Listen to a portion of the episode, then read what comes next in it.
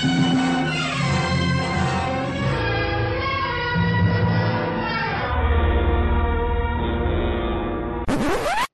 and welcome back to Scream Addicts Hammer Pub. I am Jinx, your co-host. I am sitting here with co-host Paul Farrell. Paul, how's it going this evening? Going good, going good. Happy to be here. Rock on. Hey, uh, hey, Paul. Guess what? What's that? We have a guest. We do. Yes, we. Wait a second. Wait, do we have a guest?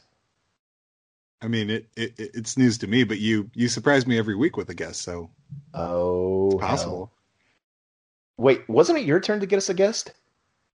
Um, We don't have guests this week, Paul. We don't have a guest. this Might have been. I can't. I can neither confirm nor deny whose turn it was. Okay, so apparently we're guestless this week as well. So what? I we, we're just gonna have to spend this entire episode talking to each other? I That's it? guess that feels weird. Damn it, man. We've had a guest for like a bunch of episodes now. We have, we have. You know what? No, this is completely cool. We- We're we're getting back to what the show was originally like, just chatting with each other for a week. I don't know. Maybe in uh, upcoming weeks we'll have some more guests. Maybe not. But uh, no. You know what? We'll catch up. We'll chat a little Hammer horror tonight. I think it'll work just like it did back in the day, minus maybe the uh, shocking amounts of alcohol we used to go through. True. I do have a, a selection of beers next to me, so I will be well well covered on the on the alcohol front. I am. Uh, I haven't had a drink in over two weeks, Paul. Wow, that's this is uh, this is probably the longest stretch I've gone without a drink since uh, since uh, COVID began. So uh, yeah, I don't know. I'm a little clear headed. Uh, don't feel so maudlin. I don't know if I like this, but uh, you know that's Oh. where I am right now. So That's good, man. You can you can keep us on track when I start to go off the rails. No, I don't think I could do that on the best of days, Paul, but I'll try all the same. Now, we listeners will not be privy to this, but you and I have already been chatting for 90 minutes about any number of things, including torture porn, DC movies, the Snyder Cut, X Men, Deadpool. I don't know why we didn't just hit record and make that the pre show, but we didn't. So we're going to have Yeah. to start from scratch here. Now, as everybody out there knows, or maybe they don't, which is why I'm going to go through this one more time, but Hammer Pub is basically where, well, Paul and I, we, uh, we provide a running commentary for a Hammer horror film while having a drink or seven. And uh, me, like I said, I am teetotaling tonight. Paul's got some beer for whatever reason because beer is terrible. It was great. That's It's- great. Yeah, no, it's fine. It's you know, hey, everybody's opinions are their own. It's cool. Each their own, man. Uh, but in advance of that, we'll actually chat about recent watches for about thirty to forty-five minutes. Paul, I don't know that it's going to take that long tonight because I got to tell you, over the course of the past week, I have not watched much in the way of really anything. I've watched a couple of things. I'll I'll talk about a couple of horror TV things, but otherwise, like I, I've been writing mostly and uh, uh, dealing with crazy people on Twitter. That that Hmm. took up a I saw that. I saw that. Yeah. That's uh yeah, it's pure crazy. insanity. Yeah, it's nuts. yeah. Uh, crazy people. Anyway, and uh, you know, other than that, I, I I've gotten the shit kicked out of me by my. Uh, uh, I'm not complaining, uh, but my second uh, vaccine, my second Moderna shot, man, I got it on Friday, and uh, it's still beating the hell out of me a little bit. Um, e- easily handleable. Like I'm, I'm glad I did it. I wouldn't want to scare anybody away from getting their vaccine, but I would just have you brace yourself a little bit. You know, you'll have you know, if you're anything like me, some aches, some pains, a little bit of a headache. You know, I've heard some people uh, get a minor fever. Easily, easily, you know, uh, you can deal with it pretty, pretty easily. But it's if you can tell, I'm a little strung out tonight because I'm still not quite 100 percent from it. But uh, wouldn't wouldn't trade it away, as it were. But that's that's pretty much been my last week. Uh, like I said, I have a couple of uh, horror TV things to talk about, and uh, you know, like the one movie that I watched of all things, it happened to be something on Amazon Prime, and uh, I wasn't feeling well, and I thought, well, this is uh, kind of a this will be an easy watch. I watched a Liam Neeson action flick called Honest Thief, and uh, you know, it's that it was what it was. Um, it's weird to see a 68 year old man, you know, still being an action hero, diving out second story windows and running around Sure. It's just it's it's like just let the man age. Like let him. He, his career almost went in reverse. You know, I, I see a lot of actors like they'll start out action heroes and then they make that transition in their forties or so to being just more straightforward dramatic actors. Right? Uh, not counting Tom Cruise in that. That son of a bitch will be jumping off buildings till he's eighty. But um, you know, with Neeson, it seemed like he did more dramatic fare first, and then uh, after Taken, he was he was sort of Mr. Action, which is, um, you know, it's a choice. It's cool. It's fun. The movie's, you know, fun for what it is. A lot of great actors doing a movie that's, you know, just kind of rote in a way. But um, I don't know. Paul, what have you seen recently in the last week? You know what? You can carry us. If if I'm going to talk about two TV things, we normally talk about six things total. Just line up four things that you might have seen in the last week and let me know how they were.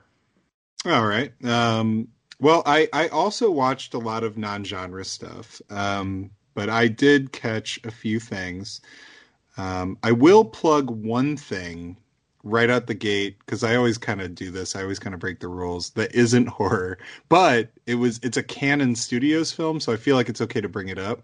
Yeah. Um, it's horror adjacent. Anything it's Cannon it's not even remotely horror, but it's the Last American Virgin. Well, you're right. Um, and but it's Cannon. It's Cannon, uh, and it's uh, like a like a teen sort of comedy. Uh, but I, I just got to put this out there because um, you know that's not a subgenre that I'm like super into. Um, I'm not like a huge Porky's fan, you know, like the 80s sort of teen sex comedy movies. So I had always heard of this one, but I'd never really watched it. Um, I checked it out because uh, Screen Drafts, uh, the podcast I bring up quite a bit, did a Cannon draft with Elric Kane and Patrick Bromley. Ah, nice. Um, and they drafted this and spoke very highly of it. So I picked up the Olive Blu-ray, and this movie is uh, so good and so interesting and so much more. I don't want to spoil it, but I, I do think it's important. Like, if you've if you've watched like teen sex comedies before and thought, yeah, okay, but they're kind of like a little bit offensive and questionable and, and not that funny, especially ones from the 80s, and have dismissed others because of that, like, check this one out. Um, not only is it funny and sort of charming in its ridiculous, over the top, sexed up teen comedy stuff, but about two thirds of the way through the runtime, it sort of diverges into the dark emotional consequences that the dehumanizing sexual exploits they're all partaking to like result in. Um, and it actually like goes to some very interesting dramatic places. Uh, and that's all I'll say. But it floored me. I was very impressed, and I will say that um, it is easily the best of that type of movie that I have ever seen, and I can't imagine anything ever topping it. Um, it's really interesting. So. I need to check it out. It's funny, even you saying that. It's kind of like I, I want that movie out of the American Pie franchise. You know that American yes. Pie came oh, out well, when I was eighteen, like yes. right after I graduated, and yep. I've kind of grown up with those characters. The last one that they put out theatrically was kind of amazing. Just you know, seeing those characters having grown and being the same age as them, or the same age as they're supposed to be anyway. And like, I I want to see what those characters are like in middle age. So I would like to see those stakes raised, and I would like to see it get a little more grounded, a little more you know, not necessarily dark, but just a more little more realistic. You know, and yes. uh, yeah, yeah. So I wouldn't mind seeing that. But uh, yeah, I've never seen that movie, but uh, I'll uh, I'll check it out. You mentioned was it Olive put it out? Yeah, yeah. There's an all blue. It, looks really good. And it, yes, it's funny you brought up American Pie. I I was uh, in high school when American Pie came out, and um, yeah, that was like a revelatory movie. I really loved it. I thought it was hilarious. Um, I still have an affection for it, and I did enjoy American Reunion, which was the fourth one. That sort of, I honestly see like I like watching American Reunion just as a direct sequel to American Pie because for the most part, two and three don't really matter. Um, there's a couple yeah, things that happen, but like they don't really like. You can watch that fourth one as just a sequel, and it actually has more characters in it that reprise their roles than any of the other two, than either of the other two, anyway.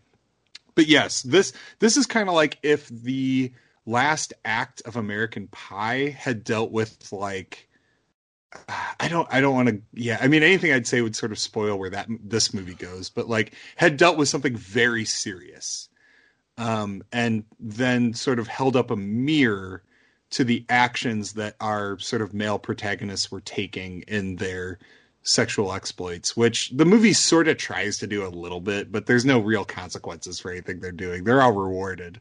Um and ultimately you know it it works out for them. But like this movie isn't as easy as all that, and and it it's it's very to me it's impressive that it manages to walk that line of outrageous sex comedy and then like emotionally effective drama. Um, and it does it very well. So, anyway, I know this is a horror podcast. I apologize, but it's something that I, I has been on my mind, and I wanted to get out there because I think more people need to check it out. Um, cool. I'll check it out. And you mentioned, like I said, Olive. I man, are, are they are they having a, a, a Blu-ray sale this week by any chance? Because everybody else is, Paul. everybody Dear else God, is having a damn I sale. What, it's almost like they're expecting Americans to have like a massive influx of money oh, yeah, come maybe, in soon. Maybe, maybe. I mean, um, can I be honest with you? And I sent you a picture of like my Warner archive, so you know I spent a lot of money at Warner. I put in a second order today. oh no. Oh. I did. So oh, just to let oh. you know, like I am I am in trouble. Uh, and I I did take advantage of the Kino sale.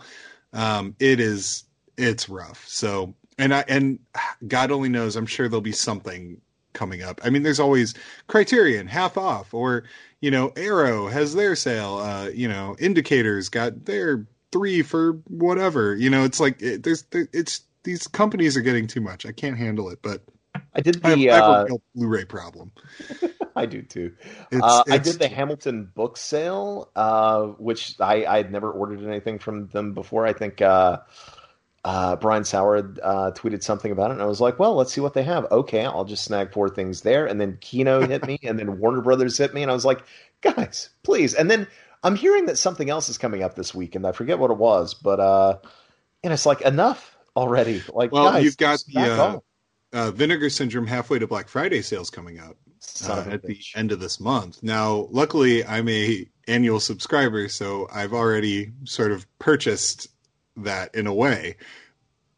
But you know, it's it's still like there's still certain things like I don't own every title they've ever put out. You know, there's older titles that I would want to get to maybe fill in my collection. So you know, it's crazy. Um, yeah, I agree with you. It's it's the the sales are too much. Stop putting things I want on sale, Blu-ray companies. At least at least space it out a little bit. Yeah, like a couple Just months. Give me give fair. me. They should work together on this. Anyway, uh, the next movie I want to talk about um, was also from a boutique label. Uh, this comes from Synapse, and it's called Massacre at Central High. Such a great movie, man. Yeah, it's from uh, 1976. Um, and do you have the Synapse Blu-ray? No. So here's the thing. Way back in the day, uh, you know, it's funny. I'd read about it in Fango way back in the 90s, and I'd always wanted to see it. As I understood it, there were always some sort of, uh, I think there were rights issues with it for the longest time. So uh, probably about a decade ago, I just gave up and bought a bootleg DVD that had been pulled from some VHS copy from way back in the day, and that's how I saw it. And uh, I just absolutely adored it. So I got to tell you, I, I, think I'd maybe heard something about it coming out soon. I didn't realize that it was already out, so um, or available anyway. So yeah, so you say it's Synapse. I'm gonna need to buy that because my God, what a movie! Yeah, and um, so the the plus and minus of this with the Synapse Blu-ray is it's a gorgeous release. It's one of their steelbook releases, ah. um, and when they do steelbooks, they do it upright. Um, yes, you know, do. they do steelbooks with slip covers, which I love. Um, so it's got like a real thick slip cover um, with different art than the actual steelbook. It comes with the soundtrack. Um, it was a meticulous remaster, so it is gorgeous. Um, the thing ain't cheap, admittedly. Uh, it's one of their. It's it's expensive, but I I think this is a must own for horror fans, especially after watching it. I had always heard of it, I, like you.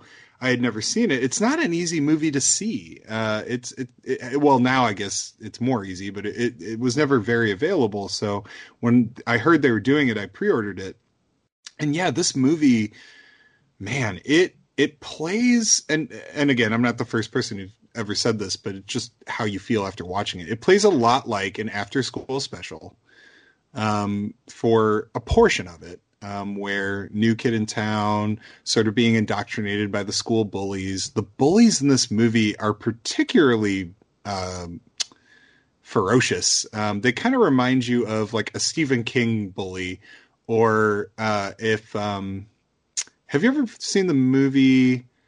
Ah, it's with James Spader um, from like 80. Oh, the New Kids. No, I haven't. Uh, I saw that that Blu-ray came out maybe what was it a year, year and a half ago? Yeah. I've been meaning to pick it up. Yeah, and the New Kids, uh, that Blu-ray is awesome because it's like eight bucks. Uh, it's one of the like Mill, you know, like the new Mill Creek, or is it Mill Creek? Who, who's the company now that like used to be really crappy but makes Blu-rays that are pretty decent? Yeah, I think that's Mill Creek. Yeah, yeah, yeah, Mill Creek. So anyway, they put it out and it's really inexpensive. Um, so yeah, definitely pick that movie up. But anyway, that movie reminded me a lot of this movie. Um, very much so. Uh, they both sort of have a first act where it's more like new kids in town, sort of going to a new school, getting to know the the getting sort of run up against the bullies there, and then like what what starts out as sort of like normal cruel uh, teen movie bullying turns into stuff that goes like really deep and dark, um, and it kind of eventually becomes a bit of a early slasher movie um, where you know, and I don't want to spoil it, but yeah, it sort of devolves from drama in the school, like melodrama having to do with um, the boy and this girl he likes who's dating a friend of his and trying to like go against the grain of the bullies who run the school, to slowly one by one people are getting picked off. Um,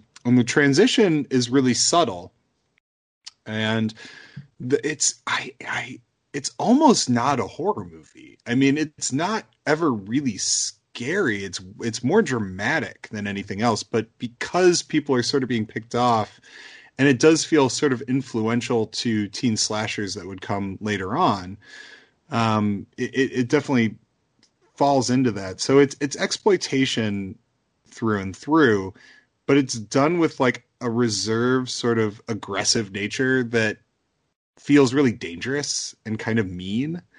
Oh, yeah. Uh, it's it's got a mean streak a mile wide, man. yeah, it, it- and it's and it's unexpected, and and you're kind of along for the ride. You don't really know where it's all going and what it's all building towards, and who like you're supposed to root for.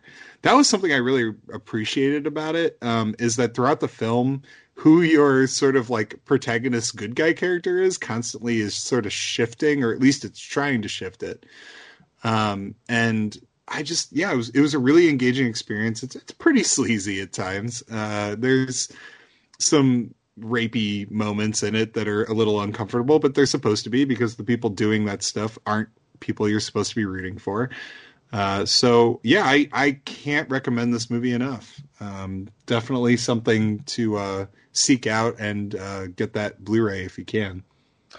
Absolutely. I need to snag that. Uh, I think I am, you know, when they first started, I remember people sort of bitching and moaning about the steel books and how expensive they were. But then, like you said, when you look at what they put into them, like that Suspiria release, the Phenomena, the Tenebrae, like all of those were well worth the 40 or 45 bucks that you paid to wind up getting those, given the Yeah. work that went into them. Um, I am behind on them. I think I have all of the Argentos. I picked up Popcorn. I do not have um, the Living Dead at is it the Living Dead at Manchester Morgue? I think. Yep. Uh, I don't have that one, and I do not have uh, Massacre yet. But I need to. Uh, I need to fix that, Paul. So thanks for giving me the heads up. Yeah, yeah, it's it's it's worth it.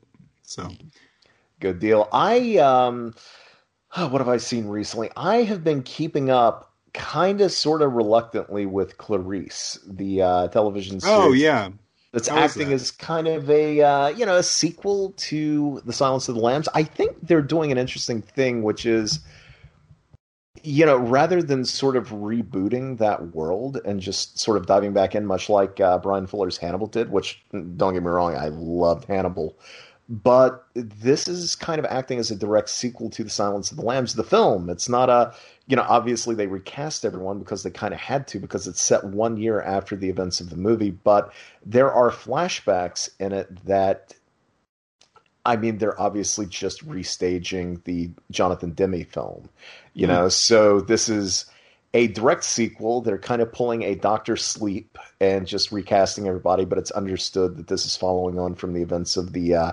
'91 film. And uh, I got to tell you, Paul, like it's the first episode was pretty hit and miss with me. The first two episodes, really. Um, the lead actress is quite good. Uh, the first episode, her West Virginia accent was a little, little dodgy. Um, she uh, there was a near fatal mistake at the end of the episode when she gives a speech and she notes that she is from Kanawha County, West Virginia. Uh, and if anybody lives in that area like I used to, I was a stone's throw away. Uh, you know that it's pronounced Kanawha County. Mm-hmm. So it's a minor thing, but at the same time, when you have a scriptwriter and a director and an actor and a team and continuity, like how the fuck these days, how do you miss that? Like yeah. with everything, when it, all of the world's information is available at your fingertips, how do you fuck something like that up these days? You know, so uh, unless you just don't give that much of a damn, right? Like that's the concern. And so I got to tell you, I was a little turned off by it. The first episode, otherwise, was fine. Like they're obviously trying to. Uh, they're trying to sort of live in the world of the Jonathan Demme movie. Like anytime it cuts to a new scene or a new location, you have these sort of uh, you know typewriter font coming in at the bottom telling you where you are. Just little, you know, touches like that. You know, much like Demme did, he, you know, the the television show will point the camera right into the actor's eyes and have them deliver dialogue right into the camera, looking right into your soul. You know, so it's kind of neat that they're doing that in a way, but also it kind of feels like a weird copy at times. I don't know that it always felt sincere in the pilot, but I will say this about it. I was afraid that they were going to take that character and essentially just kind of squeeze the franchise dry and play on you know the the sort of franchise recognition of Clarice Starling and The Silence of the Lambs and Hannibal Lecter and all of that to essentially just make another police procedural show, right? And what mm-hmm. about serial killers, no less? And like, how many times have we seen a show like that, right? I mean, The Silence of the Lambs kind of launched that genre. I'm pretty sure loads of television shows exist because that movie was made back in the early 90s. And they do something which I'm not going to reveal, but they do something at the end of the first episode, which you've been watching and thinking that it is a serial killer show. And there's a very interesting, very smart, very clever twist that sort of shifts it away from that and what you expect. And it plays with your expectations a bit. And then as a result, it kind of gives the narrative over to your lead character. You know, the the the the character that the show is about. You know, the, who, whose title is her name, and I kind of appreciate that they that they divorce it so firmly from like you know what what you expect from the world of Hannibal Lecter. You know, it's no longer a world of serial killers or cannibals or you know, just uh, uh, uh, crazy smart villains and whatnot, or the Grand Guignol of it all, right? You know, yeah. it's more focused on who that character would be after those events and how she would deal with the trauma and the fallout of that, and then how that would affect her on the job, which isn't always going to be these huge, crazy, like insane cases, right? And right. honestly, like the thing that I think they nail, I've I've now seen uh, this past week. I watched the third and fourth episodes. Do you remember the moment in The Silence of the Lambs early on after she's on the training course and she's running around? She winds up in an elevator. Yeah. And she is completely dwarfed by all of the men standing in the yes. elevator behind yeah. her. Right? Yeah. The show seems built from that moment. And I kind of appreciate that. And so I'm I'm I'm digging it now much more than I did initially, and I, I'm glad that it's kind of not only is it paying homage to the Jonathan Demme movie, but it's kind of carving out its own identity and doing some really interesting things. So as of right now, like even though I was kind of, you know, only reluctantly on board, I got to say I'm very curious to see where the show winds up going. That's cool. I mean, I I'm curious. I did sign up for um, uh, Paramount Plus to check it out, and I know it's on there. So I'll uh, I'll I'll try to make some time for it. Good deal. I'm curious to see what you think. Uh, like I said, give it if you're gonna give it a shot, try and plow through those first two episodes as quickly as you can. Uh, you know, let it yeah. let it work the bugs out before it starts. You know, finding its footing. Okay, cool. Very cool. Um, let's see. So I had two more that I wanted to talk about. Um, uh, the the next one was uh, jumping back in time a little bit farther to uh, 1939 with the Cat and the Canary. Oh, nice. have you ever uh, seen that one? I have not. No. So it's a uh, Bob Hope uh, movie, uh, sort of a horror comedy of that time, where eh, kind of a, a, very familiar plot, which I guess at the time probably wasn't maybe as familiar as it is now. Although it it itself was a remake of a silent film what? that apparently was more horror than this was. Yeah, like it's a twenty, like a 1920s silent film called Cat and the Canary exists, and this was a remake of that. Um, and basically, it's uh, ten years after the death of a millionaire, um, and in his will, it said, you know, uh, my everything has to be waited for 10 years and then all six of the surviving relatives have to come to his manor in New, New Orleans. And and the will will be read and it'll be revealed sort of who inherits everything. Um, and it'll go into place at midnight that night right? And so they come and they read the will and everybody obviously is sort of in it for themselves. And um, the person's announced who's going to be inheriting everything. And then like the superstitious housekeeper is there and it's like part of it is they all have to stay overnight at that house. And uh, the superstitious housekeeper is kind of like predicts that someone's going to be dead at midnight. And so all these things are happening that are like spooky things. And bob hope plays a guy who's actually an actor in the context of the film and he's an actor in horror movies so it's weirdly meta for the time that it came out like i don't i didn't know that they really made meta horror movies back then because he's basically calling the shots of what's going to happen next. He's like, ah, this is just like in the movies I'm in. I mean, in a second the phone's going to ring, and then the phone rings, you know, kind of thing. And and uh, and then the the thing that the movie did that really surprised me was they introduced this other element. So like you have all these people in the house, and you think that someone's going to murder the girl who like is the sole inheritor of everything, um, so that way someone else can inherit the stuff. Well, then it, it's revealed that nearby at like a mental institution, a maniac has escaped that night and is out in the bayou around this mansion. So, on top of like the weird sort of goings on in the house where you can't really trust anyone, there's also like a psychopathic killer who's like escaped and is nearby this house and might be, you know, could potentially break in and kill somebody. So you have like all these weird disparate horror elements that are kind of just like going around uh, the the story while Bob Hope just kind of walks through the movie, sort of like commenting on it and being afraid, and it's very funny. it's just a really like it's a really light good time, you know. And I mean, this movie, God bless it, is like seventy two minutes. It's so breezy. It's so quick. It doesn't overstay its welcome.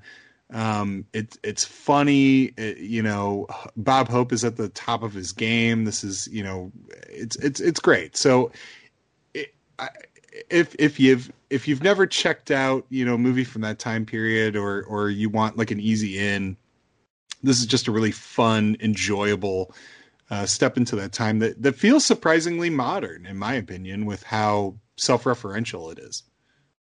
No, that's kind of amazing. I'm wondering, given the uh, given the time period, like I would this be one of the first meta movies ever?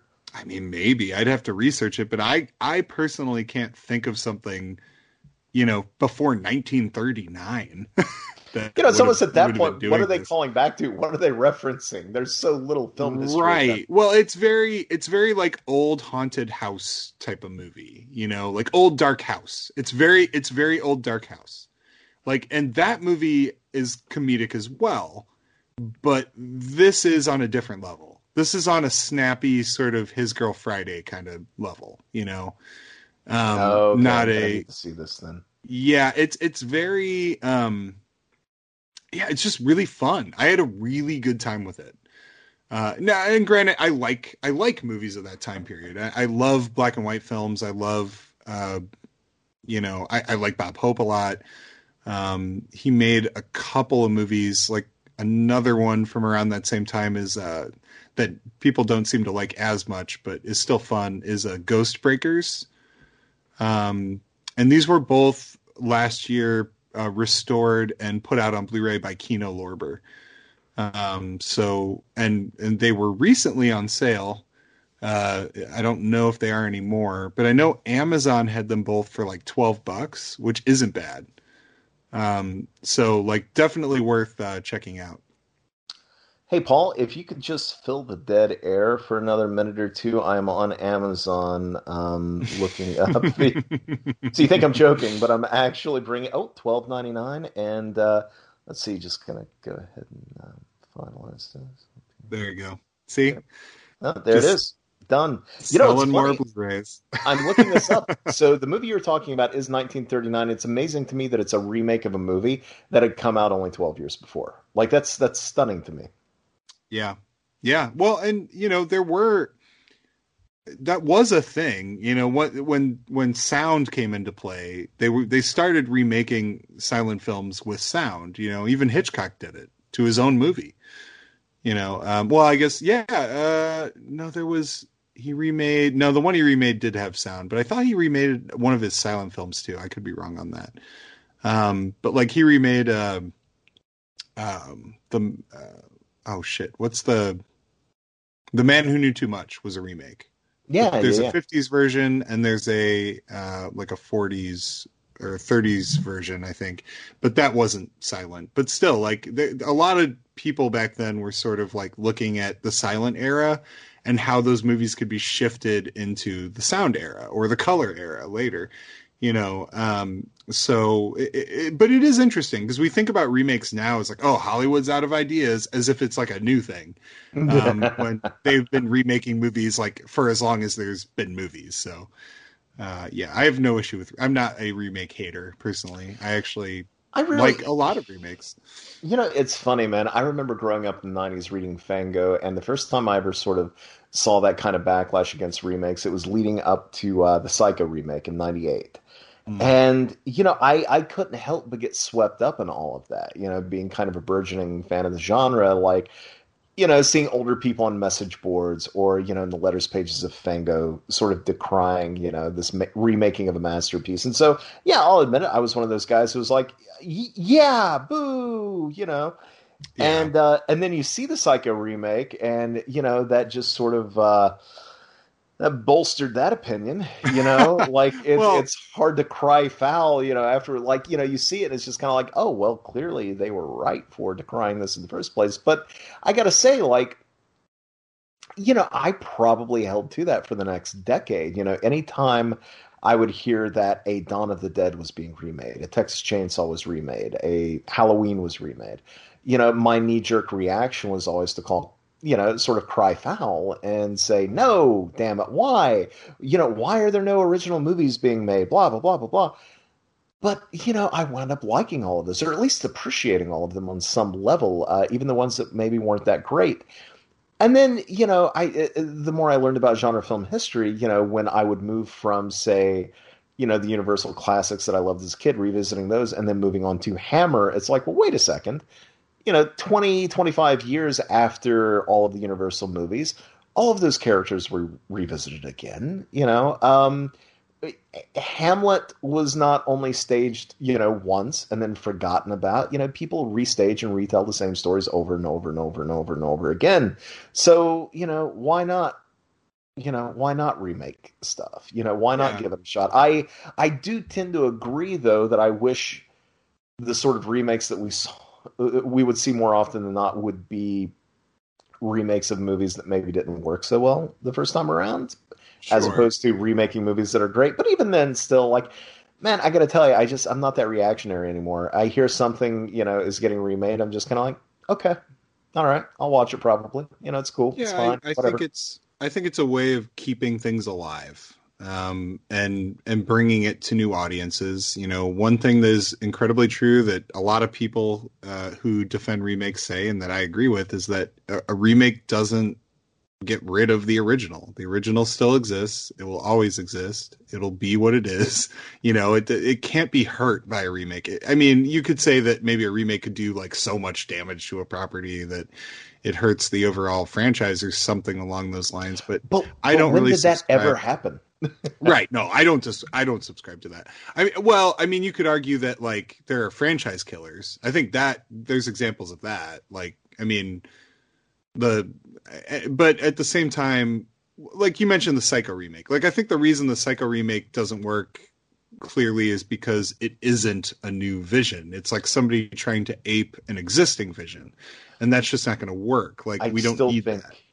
as bad as I agree with you, I think as bad as that movie is, though, I think it's one of the most important movies in all of all of cinema. Oh yeah, I would show it in film school. I would show it. I would show it back to back. I actually think, I I think one thing film schools would do well to do is show failures alongside the classics. Yes, Um, you know, like I would love to go to a class where they show me Cabin Fever and the Cabin Fever remake back to back. yes, And, read, and we read the script and we talk about why one works and one doesn't.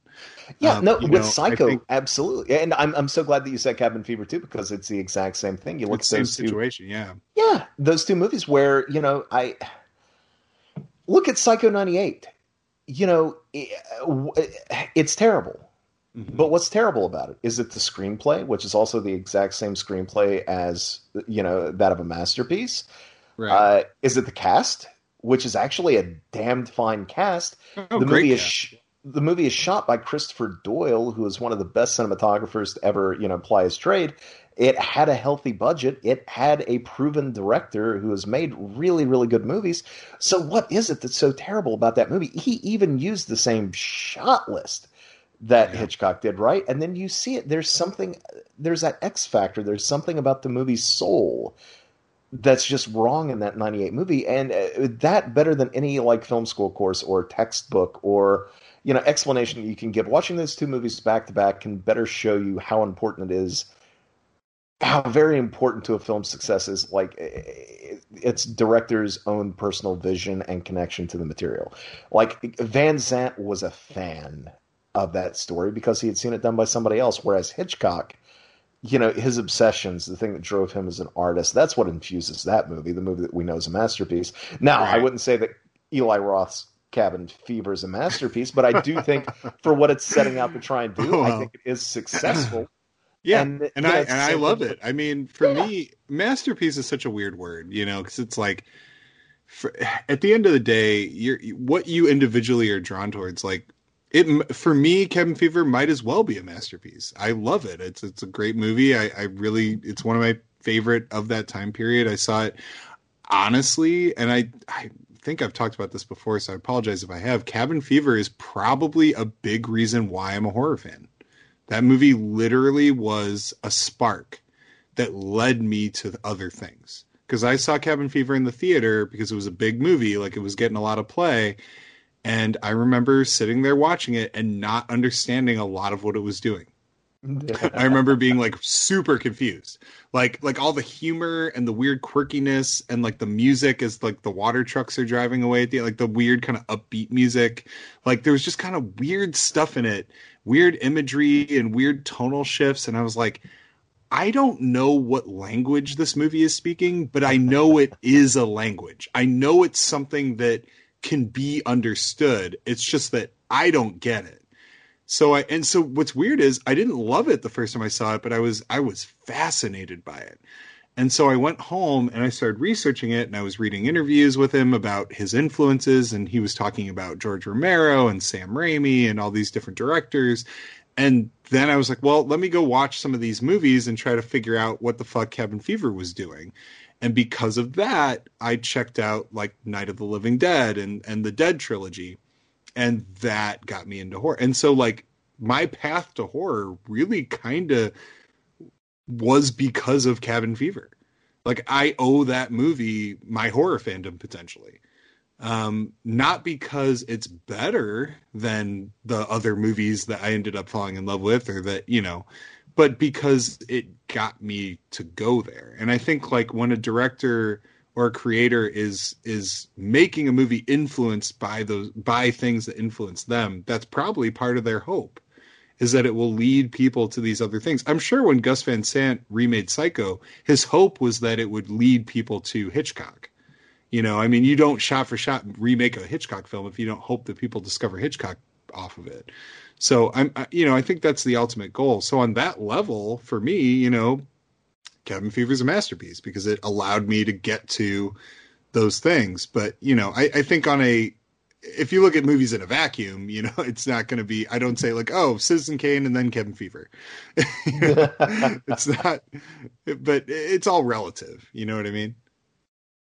No, no, I think that's fair. I do like that movie, uh, and I I agree with you. It would be fascinating to run that back to back with the uh, 2015, 2016 remake, um, which is, yeah. um, you know, it's it, it sure is interesting. I hated it, but at the same time, not to shit on a movie. I, I, I just, I really hated it. it. I just, I didn't think anything worked in it. I, I, it was just, it was very interesting how how something like again you could take a screenplay and just nothing works and we watched it my brother and i do uh themes every october when we get together and we watch like you know one year we did uh number like only part twos. Like we'd only watched part twos in horror franchises, and then like one year we did re- uh, originals and their remakes in a series of double features. And one of the double features we did was the two back- Cabin Fevers back to back on the same night, and it was just so interesting uh, to see those two back to back. But anyway, um, man, I got off topic. no, you're good. Okay, so where we uh, you said you had two movies to go through. What was oh, your uh, okay. second? So the final one is one we already briefly talked about, but I know you've seen it, so I thought it would be a good one to round it out with, which is Monster Hunter. Yes, I finally watched Monster Hunter. I, I this is going to be our uh, our second week talking about uh, some Paul W. S. Anderson and Milla Jovovich joints, man. So. Yeah, and it's kind of serendipitous that I just watched the entire Resident Evil franchise because this kind of feels like a spiritual successor to that franchise, given oh, yeah. that um, Milla Jovovich is the main character in it, and it's it does it feels very much stylistically like those latter three movies. Um, you know, it, so far that it doesn't even really. I mean, it, it doesn't. Okay, so I really enjoyed it. Um, it was fun. Uh, its uh, basic premise is there's a world where there are monsters. Um, there's our world, sort of parallel to it, I suppose, and through a series of kind of inexplicable events, um, a bunch of soldiers are sort of cast into this uh, world of monsters, and they kind of have to survive. Um, so most of the film, it's a pretty simple movie. There's not much that happens in it. Insofar as I, I almost wish there had been a bit more plot, uh, which is not something I normally look for in a big monster movie. I don't usually care too much about the plot, but I almost wish like there had been a bit of an explanation around like what the hell was going on like what is this world what is this tower they're trying to get to like nothing like she's there there's a big tower and there are some caves. And she gets stuck in the caves because there are these monsters that are going to eat her. There's a sort of another survivor guy that's also living around these caves and he kind of helps her out and together they try to get to this tower. And that is like the movie. Um, uh, it's there the positives are the monsters are very well done uh, very cool it's you know the CGI at this point has gotten so impressive. Um, really giant, awesome fight sequences and things like that. Uh, the effects are really good. Uh, as always, Um, Milla Jovovich is very, very good in her role, and uh, her co-star was pretty awesome. Um, what what's oh oh it's Tony Uh, Jaa. Tony Jaa. Yeah, Tony Jaa. Um, he was great. I thought he was really funny. Uh, one conceit I liked about the movie was that since he was from another world, he couldn't speak English, and she couldn't speak his language. So like they couldn't. They had to communicate through like pantomime and just kind of how they were interacting, and that was kind of a fun element of it. There's some actually pretty decent character development when they're like alone at night in like the cave he lives in and i also sort of dug that it wasn't a romantic thing. Like Yeah. they were just sort of friends. And i liked that there was no romantic pressure on the movie. That felt kind of like a re- refreshing deviation from what you would probably normally see in a big budget action movie like this. Um but yeah i my my one as i said my one sort of issue with it was i don't know that the movie gave me enough to to really know what it was trying to like i don't know that it didn't feel like a movie. It felt like a pilot it felt like a pilot to a tv show where it's like we're going to give you the rest of this later like because it doesn't have a full on ending the third act kind of ends like 60% of the way through what i felt like the third act should probably be um but I I imagine that was on purpose. You know, like he wants it. He clearly wants there to be a franchise. Um, but I always like my movies to kind of stand alone as their own thing. So I think like that was the only complaint I had, but it's minor. It's a minor quibble. Yeah, it definitely feels like a franchise starter, but you know, I it just happened to hit in the year of COVID, so who knows whether or not it was able to make enough money, or at least indicate that it might have made enough money Right, that we'll yeah, even get sure. follow ups. Uh, I hope we do because even though I agree with you, and it is definitely plot light, and uh, you know, it's not without its problems, certainly, but the movie is just so much damn fun. It is, it is just superior popcorn entertainment to me, and I think.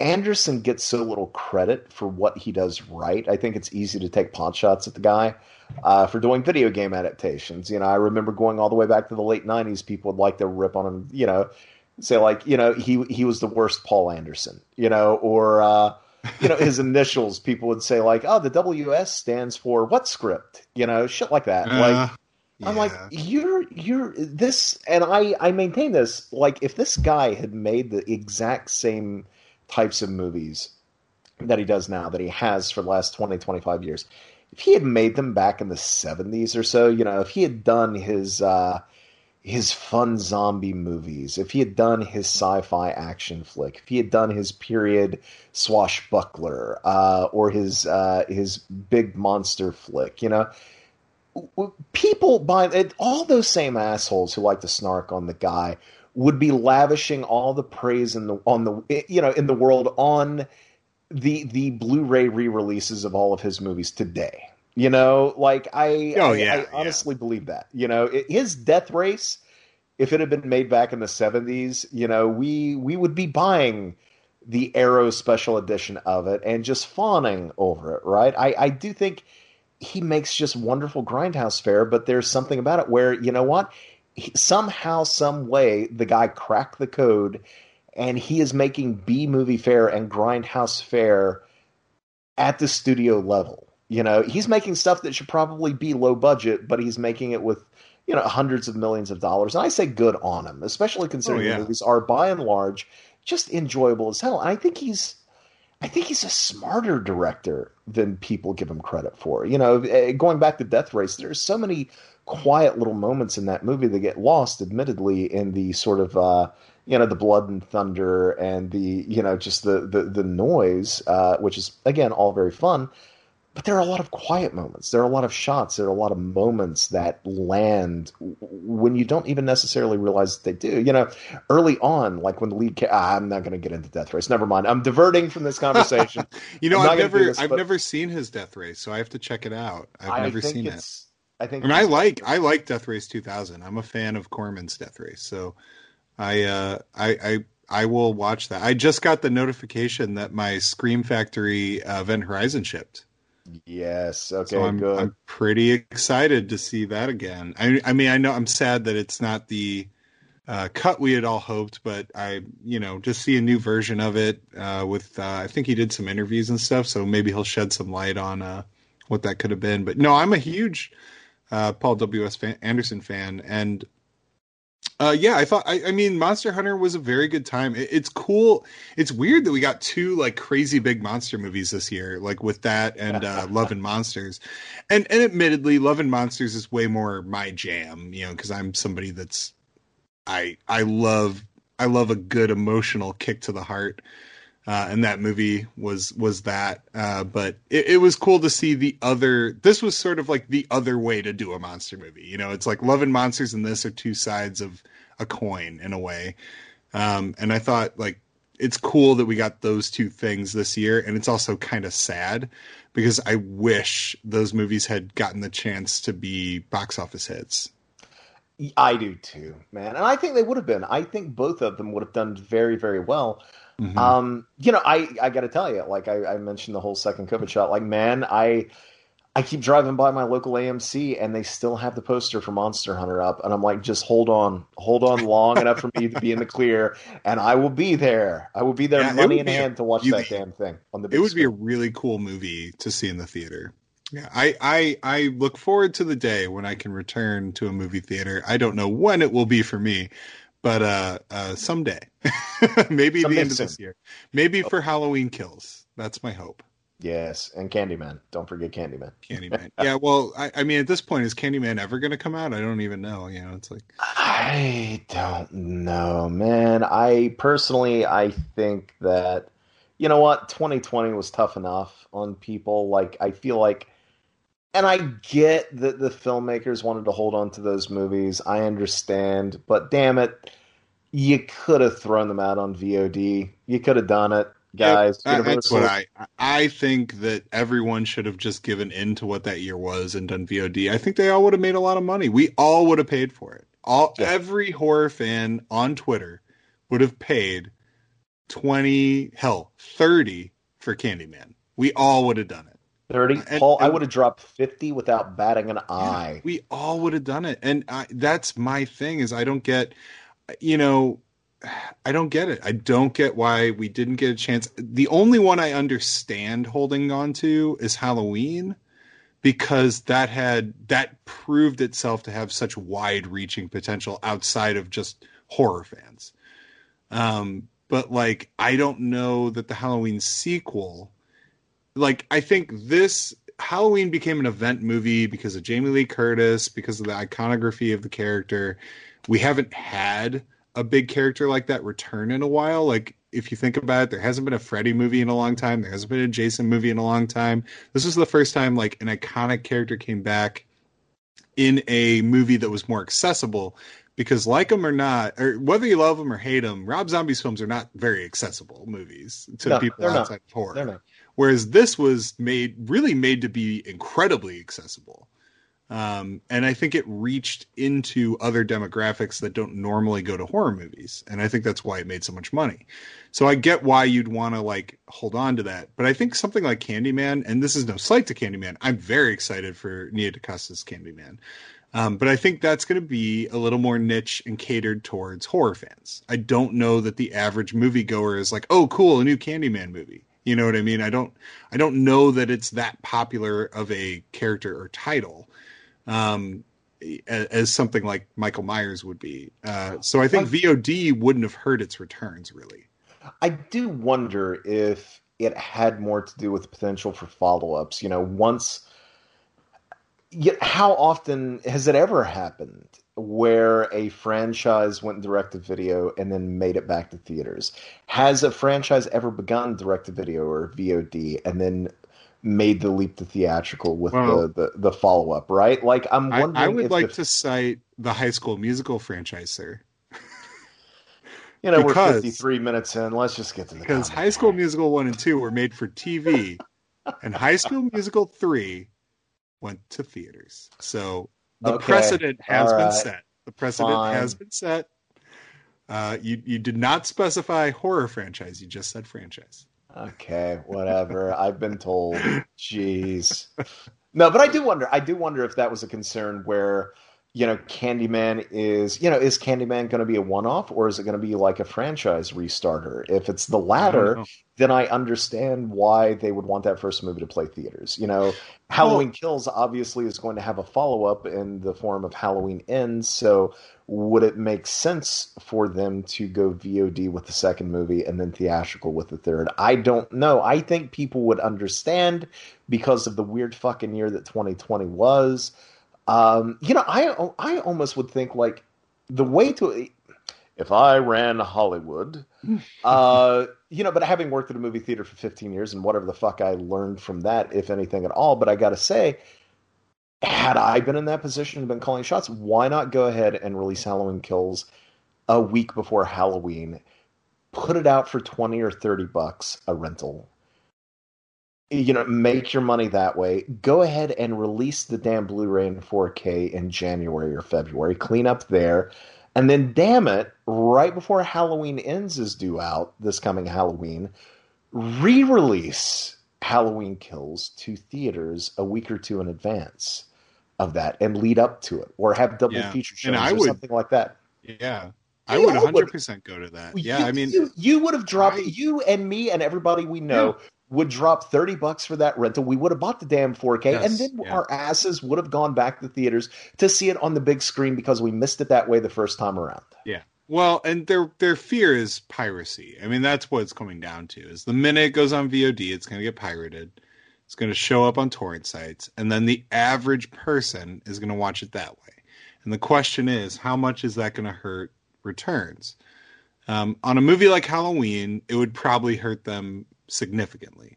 On a movie like Candyman, I don't know. I don't know because I don't know that the people that would, I think the same people that would go see Candyman in the theater would VOD it. That's how I feel. I feel like in Halloween, I think it's a pretty widespread. I don't know, but how many? You know, that's the thing with Candyman, and it's easy to just sit here and speculate on a podcast. Oh, but yeah. I'm, well, I'm we don't, I don't like, know what the fuck I'm talking about. In, in no, no way am I like judging I, anybody. It's just more these are off the cuff thoughts. I, exactly. exactly. I, and I want to make it clear is that I count myself in that. Like I don't know either, but you know, I'm wondering how much of the audience is going to be the die-hard horror fans who are going to watch anything and they're going to yeah. watch right? I'm wondering how many people are going to go see it because they were Gen Xers who loved seeing the original movie when they were kids back in the early 90s, and they're going to want to go see the new one. And then I wonder how much of the audience, you know, we can account for the mainstreamers certainly, but then how much of the audience is going to be there? And here's the thing I acknowledge and accept and have championed the fact. Like, fuck, early on, uh, right after it was announced, I wrote a Candyman article and I made certain to point it out because it's the right thing to do that, in fact, it was Nia DaCosta's Candyman. I understand that, but what I'm about to say I think is valid too. How many people are going to show up to the theater because they loved Get Out and because they loved us and because of sure. Jordan Peele's association with the movie. That's going to be considerable, I think. Yeah, you know, yeah, so and that's why his name is plastered all over the movie. Like that, it's it's it's a marketing thing. You know, I, I, mean, it's I, I, agree with everything you just said. I mean, it's Nia DaCosta's film, and it's very frustrating the way it's been uh, handled in media coverage because it's it's yeah, but um, but we all know why Jordan Peele's being you know plastered all over that movie. Um, and and and for good reason. I mean, he's obviously Get Out and Us are both phenomenal movies. I as we talked about, I think we talked about these movies last week somehow, if I recall we did. correctly. Yes, we did. Um, so I mean, yeah, it's I, I am incredibly excited for Candyman. I'm I'm I'm incredibly excited for Halloween Kills. Um, it's and and and some of this is more just me being disappointed I couldn't watch them last year when I felt like I wanted to watch them. I, I do worry that some of the excitement gets beaten out of you a little bit the more it gets dragged out. Yep, I um, didn't. By the time I finally got around to seeing it, Paul, I didn't give a rat's ass about watching Saint Maud. And when I first saw that trailer in yeah, theaters a year ago, yeah. I I was all about it. Could not wait give me that movie. And then by the time I time haven't I even watched, watched it, it yet. Well, it's Paul, like I, I, could it, watch it and I just haven't. And I was so excited. And now I'm worried like that it's been overhyped. And it, there's a lot of there, there's a real problem. That's a problem with a lot of festival movies. Is by the time they reach you, they've been so hyped up Yep. that you're like, how could this possibly, you know, versus when you first saw it, the reason the people probably liked it so much is they didn't know what it was. You know, they had no hype. They just walked into a random movie and was like, oh, I really like that. And then really liked that over the course of a year and a half where you're like, oh, this was good, watch it. And then like when it becomes something you can't watch, it's like, oh, you got to see this because you can't see it. You know, and then suddenly it's this huge thing to where when you finally do see it, you're like, oh, that's a good horror movie. you know, not some game changing situation. Yes, Saint. It, it's exactly that. Saint Maud is a good movie. It is. Uh, it's not a game changer. It's not. Uh, you know, great lead performance, great movie. Yeah. I, I will say it's barely even. And and I don't care. Like this is not even knocking the movie because I don't give a rat's ass about assigning it a label in such a way anyway. sure. But genre fans who are going to go in having watched that trailer expecting a horror movie with capital H, they're probably going to be a little disappointed. And it is not Yeah. a, why they were pushing that like it was going to be last year's Hereditary or Midsommar like is beyond me because it is not that movie. Like it, it's it's good. It is a good film, but it's a heavy character study with very few genre trappings. I will say that it has one single hellacious scare in it that is maybe one of the most effective fucking jump scares I have ever seen in a movie Oh, ever. Uh, like awesome. ever, ever, Paul. But that and then maybe the following five minutes is all that accounts for what you would consider horror in it. Um, so that they thought they were that A24 held on to it for the longest time because they thought that was going to be their next big horror film. That was going to be their new Witch or that was going to be their new Hereditary. Is frankly fucking beyond me. And then ultimately, what happened? They held on to it for the longest time. It frustrated the living hell out of fans like you and me. And then what did they do? They dumped it on the fucking Epix, and the picture quality is is utter dog shit. Like it, Yeah. it's astonishing how bad that movie looks. That's crazy. I wish I had held out. And if you haven't seen it yet, Paul, I would actually implore you, I would encourage you at least to just hold off until the movie eventually hits Blu-ray and 4K. yeah, that's it's going I, to look damn sight better. Trust me. that's what I'm gonna do. And I'm surprised it hasn't hit Blu-ray yet. And I'm mad because it turns out there was a UK Blu-ray like months ago that Yep. that was just out, and I didn't know. And like now it's out of print for some reason, so I can't. I was like, oh, I'll just get that because I'm region free. And like now that one Blu-ray that came out is already out of print, which is really weird that a movie that new is out of print. Likely, if I had to Um, guess, and this is purely me guessing, if I had to imagine it's out of print because uh, the initial release was a steel case, I gotta imagine they're to release a standard edition of it soon enough. Yeah, and when they do, I'll I'll pick that up, and that's how I'll watch it. So, I mean, but yeah, it's crazy to me that like I can watch it right now, and I'm just not because there was a time where I would have jumped on that so fast. Oh my god! At the beginning of last summer, like again, it would have been another one of those situations we were all starved for content and anything to talk about online, anything to distract us from the hell that was 2020. And you know, I would have thrown 20 or 30 bucks at it to watch it on a weekend, and instead, you know, it was just one of those things that became more and more and more annoying uh, the further it went. So yeah, Yep. whatever. All but right, it is. But the movie is good. The movie is good. cool.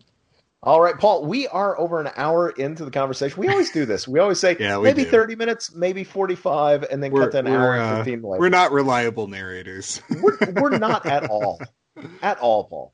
But uh tell you what, so this evening, folks, we are why am I introducing this movie? You've seen the title of the episode. You know we're doing Rasputin the Mad Monk. So tell you what, go ahead and get your disc ready. I don't even know if this movie is streaming anymore. I haven't even bothered to check simply because, well, the last several Hammer movies I've tried finding online just don't exist.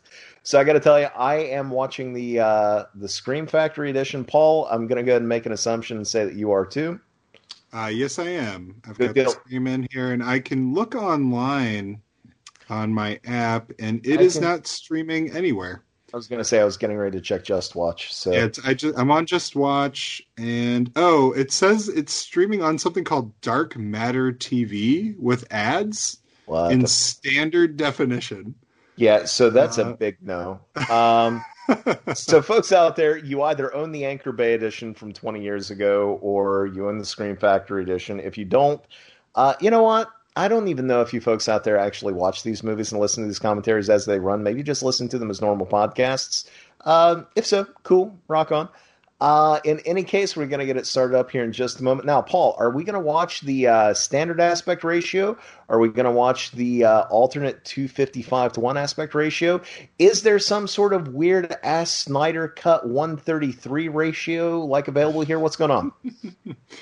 Uh, I have it on the standard aspect ratio. The movie was one of the last, uh, ham- well, might even be the last to be shot in uh, uh, CinemaScope, which a lot of movies weren't like they weren't using those lenses anymore at this time. So it's kind of weird that it was because they were they were antiquated lenses that actually caused some weird artifacting. So that's why there's different aspect ratios available. The I think the 255 is going to be the more like the accurate ratio to how it was shot, but it's not going to look quite as good on the screen. Uh, so the version that is queued up to be standard is like sort of the one that Hammer signed off on, if that Yeah. makes sense. Well, I'll tell you what, let's go ahead and cue it up here. I'm going to move to, let's see, we're just going to get to the point when we see the 20th Century Fox logo peeking through. All right, grand orchestral music is about to begin. Okay, let's do a countdown, everyone. Here in five, four, three, two, one, and play. Paul, I see this logo anymore. I think we're getting an X Men film. That's fair. That's fair. Or Star Wars. Well, I guess not Star Wars anymore, but I, was still. gonna say, no, I no, mean, that's- here's the thing: I still associate 20th Century Fox with Star Wars. I That's can't fair. ever remove that from my brain. For me, it's uh, X Men and that little X just being a little bit brighter. as Oh yeah, yeah, that was bit. cool. Now, Paul, why is it when this opens, like this does not look like a Hammer title sequence to me? This No. looks like Universal like horror to me for some reason. Like this, this is full on Phantom of the Opera with Claude Rains to me. Well, it's it's funny you mentioned that because I was going to say it, it. From the get go, this movie feels like it's trying to be a bit classier. Like it, like it wants to be um, a big budget period piece when it's not that at all. You know, um, and which is funny because later there's there's even like an insert shot from a big budget studio film to Oh, make really? the movie look bigger budget. Yeah, I'll point it out when we get there. Yeah. Um, but uh, yeah, I, I, think this was a movie that they kind of.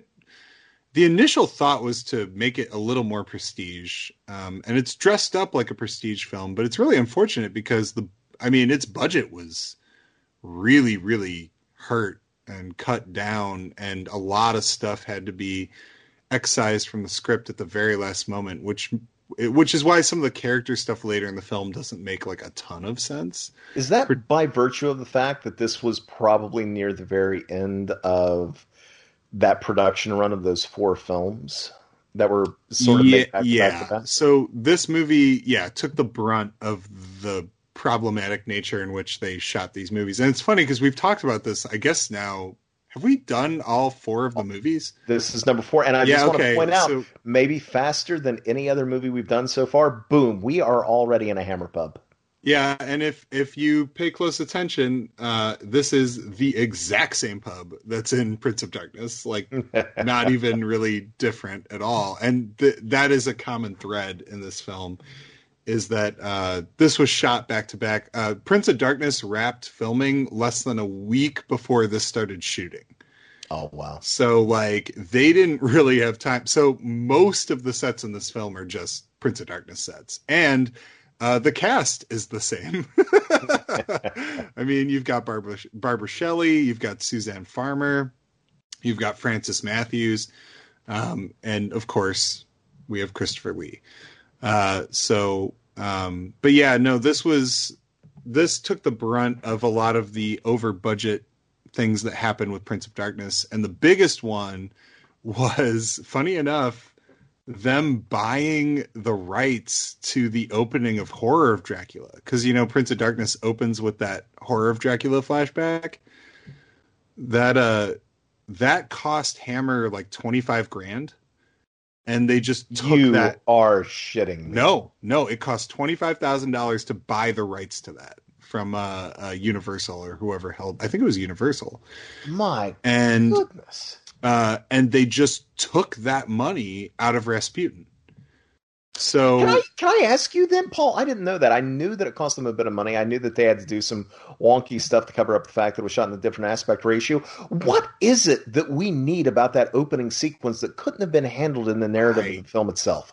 I think it's knowing that and knowing that it hurt a different movie that like could have been better because of it. Like I don't think that makes any sense at all. It's but the producers were convinced that audiences needed to be reminded of what happened to uh, uh, to Dracula, and it's funny because like Lee didn't even really want to do. Oh, and we should mention that now Lee is already in the picture, and my God, his look in this movie is amazing.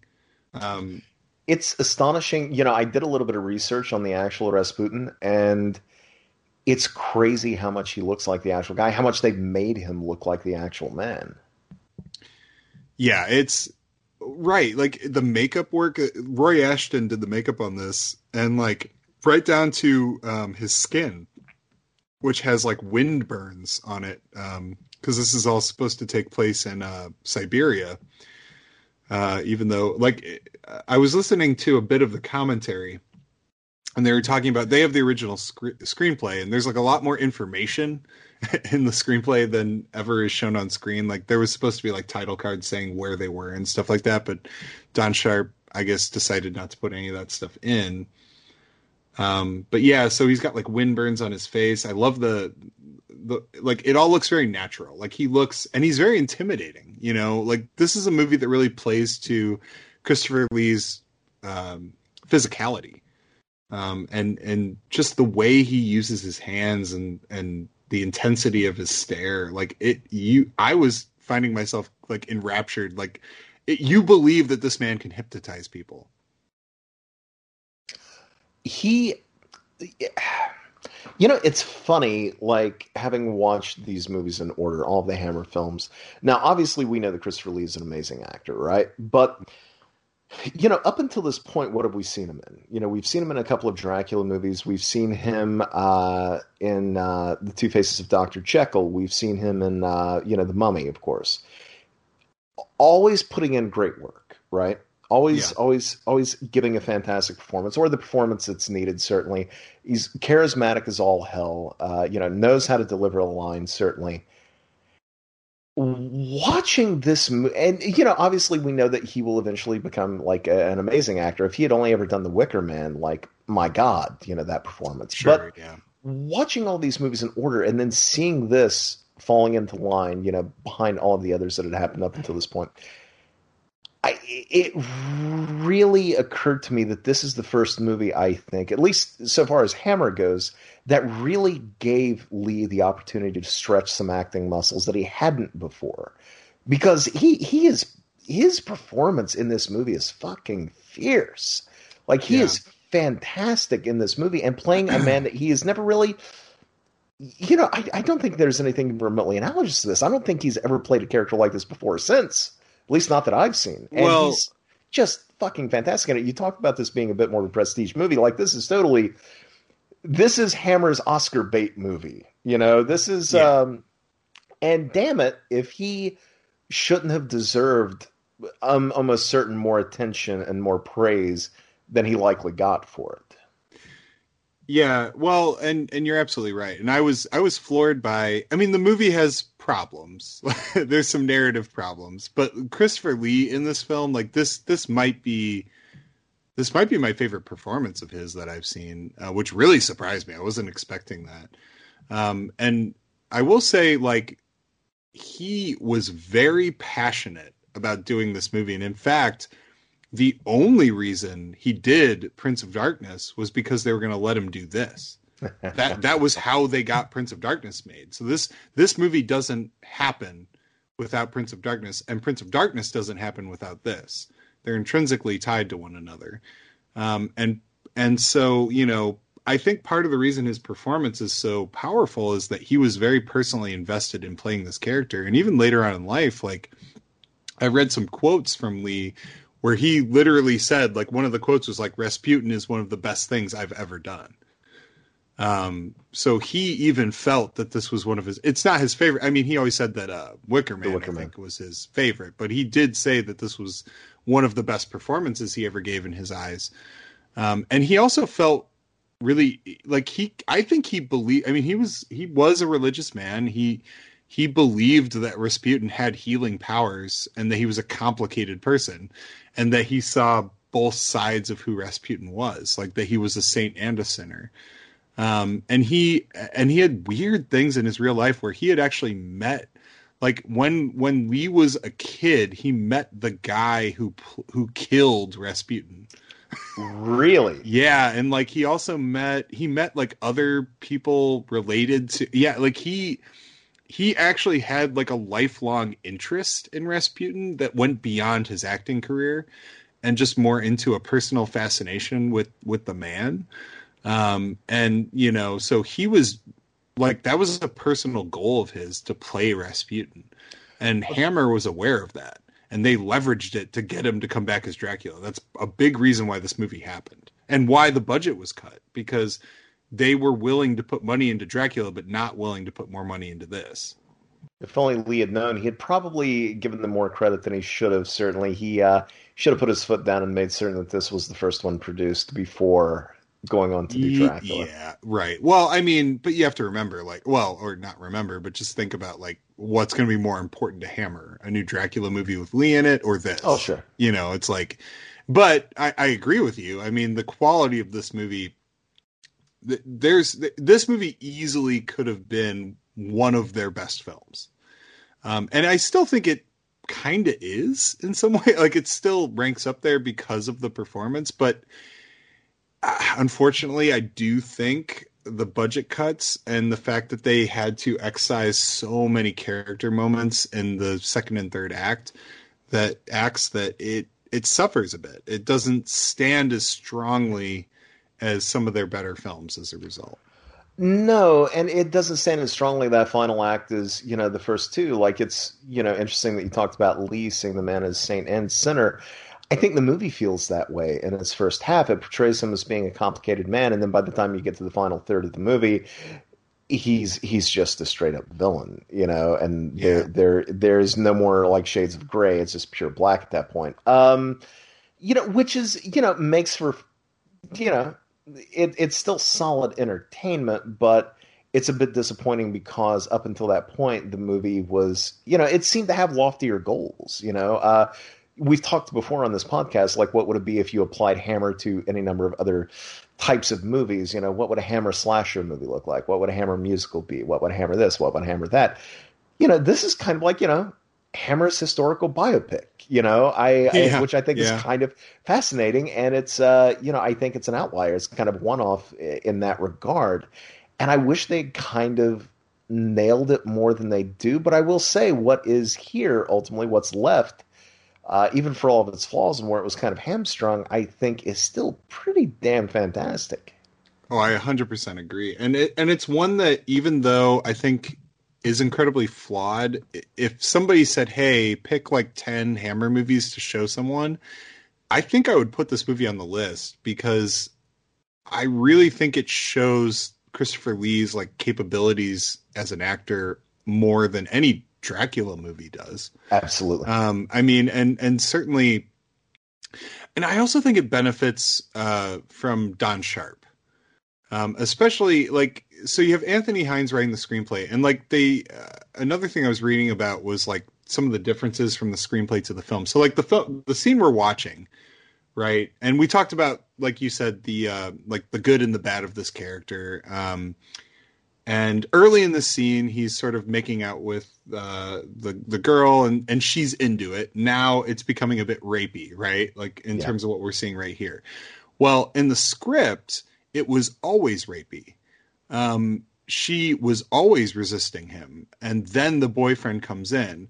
Uh, Don Sharp made the conscious choice, along with uh, Christopher Lee, to have the the opening of the scene be that she was sort of into it, attracted to Lee. Like Lee has this magnetism, even though he's very animalistic and overgrown hair and he's he's gruff. He still has this sort of sexual magnetism that's undeniable with his physical presence, and and that also leads into the fact that he isn't. It, it, it's complicated. He's not just going in there and you know raping women. That women are sort of attracted and drawn to him uh, and I think it makes for like a much more interesting scene than if it had just been he's trying to take advantage of this girl. The guy comes in, he cuts the guy's hand off, you know, versus that was something that was instigated by jealousy and not by something that uh, Rasputin had done wrong initially.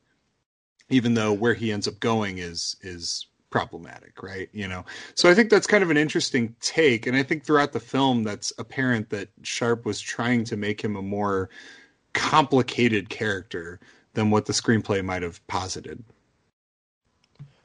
No, I agree, and it makes it, you know, it, it's not great. Obviously, it's kind of horrible that he lopped off the guy's hand, and you know he was still going to force himself on her, but Oh yeah.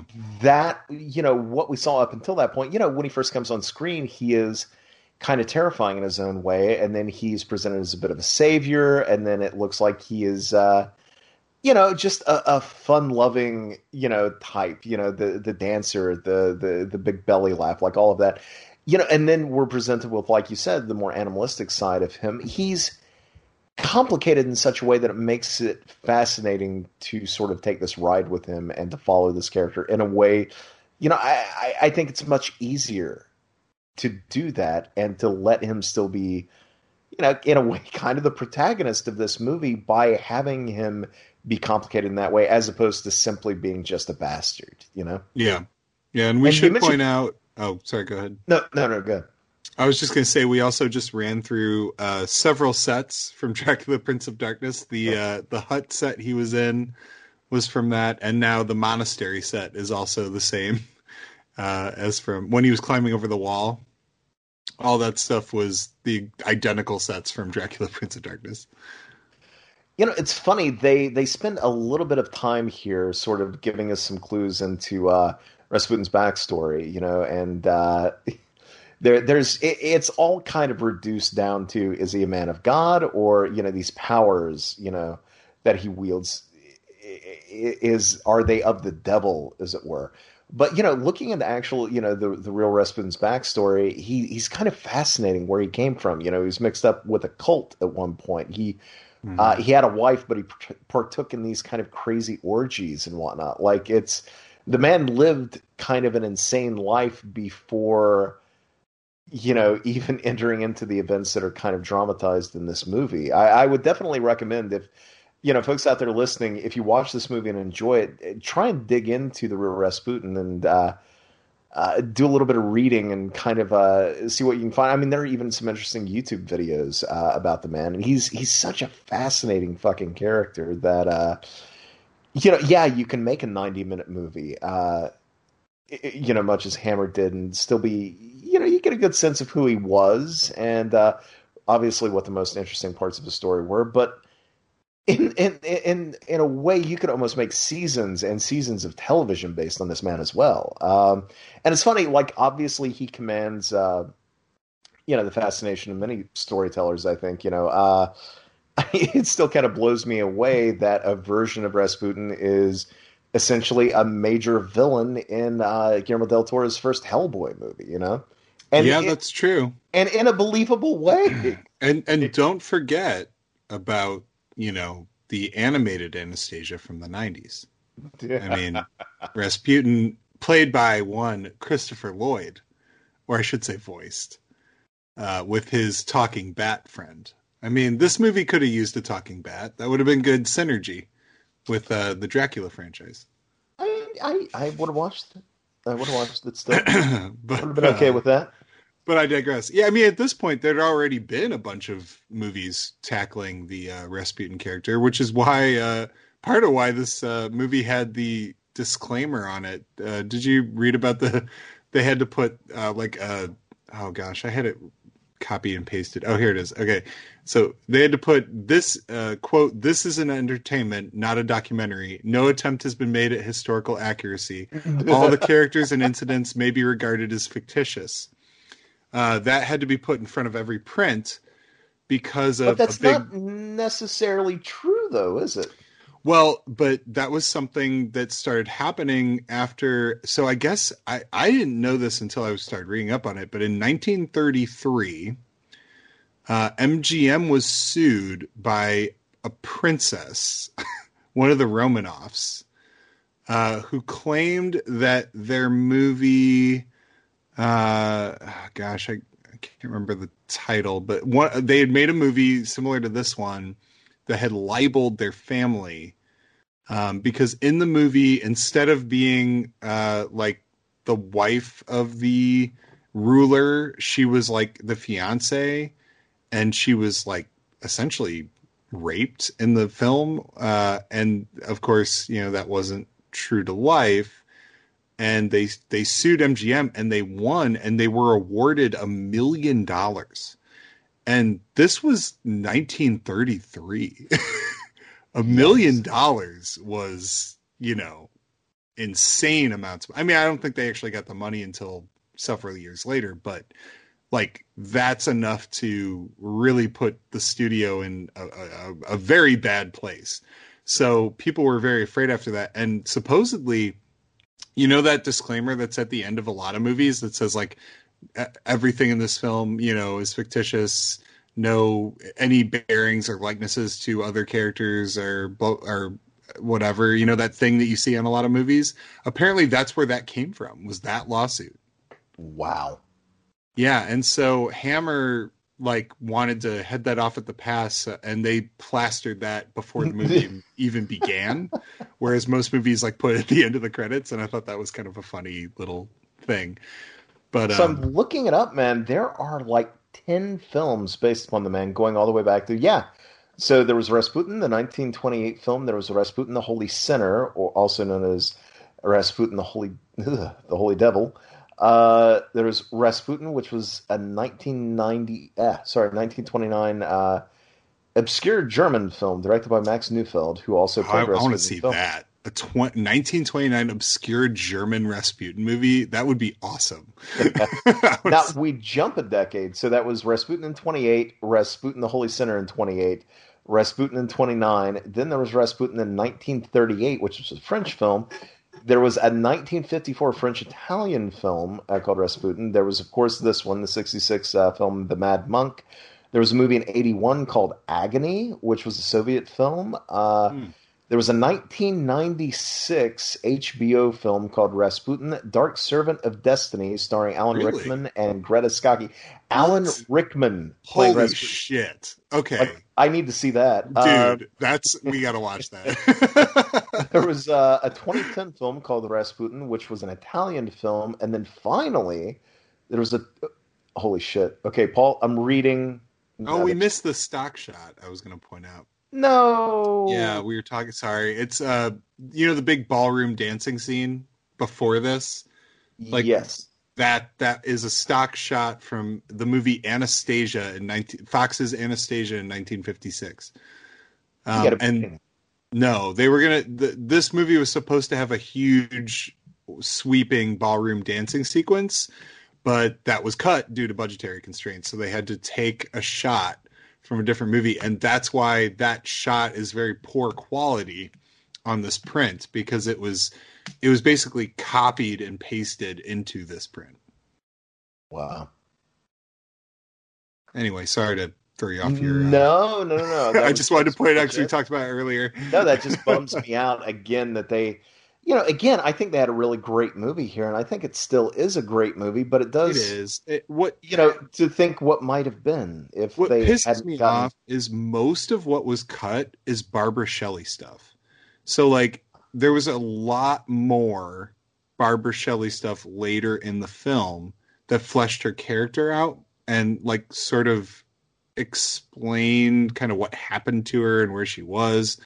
Um, they even shot her suicide. I mean, I'm jumping ahead. Sorry, spoilers. Really? watching that was shot.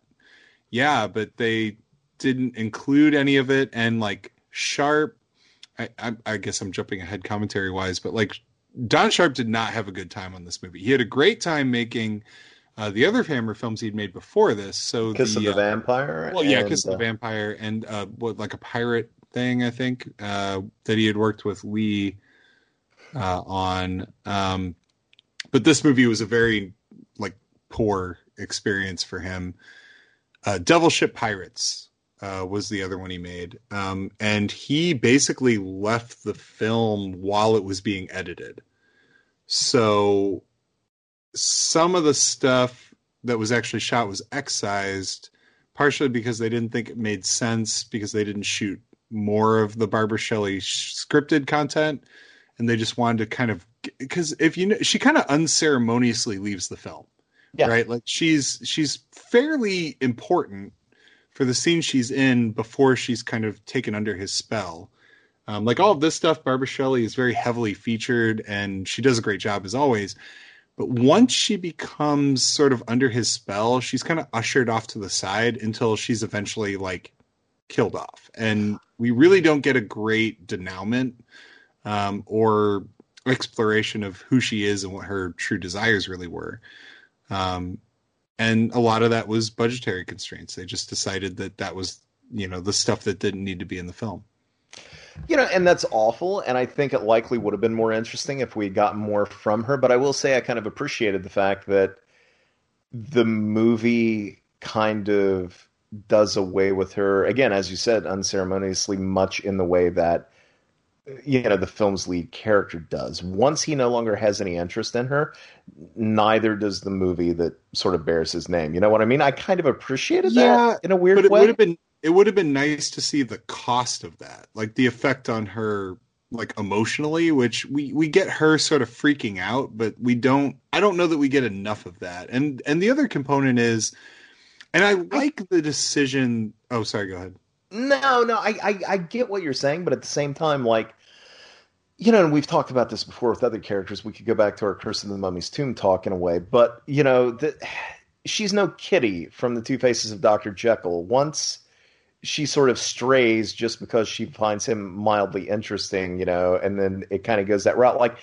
I don't have sort of any sympathy for her. I don't have any connection to that character, and therefore, like, and especially given that yeah, admittedly, like for that part of it, she's under his spell when she hurts the child, but you know, I can't really become invested in her as a character that much. Sure. And as a result, I don't really care what her ultimate fate is. You know what I mean? Yeah, I mean that's fair. I mean, and and and certainly she's she's drawn to him because he's different than her world. She's very clearly unhappy in her world, you know. And and I will say, well, I, sh- maybe unhappy is the wrong word. She's unexcited. She wants she wants to rough it a bit. She wants to be that rich person who sort of takes a vacation in the way of going to a, a dirty, scummy apartment and getting with a commoner. Like that's exciting to her.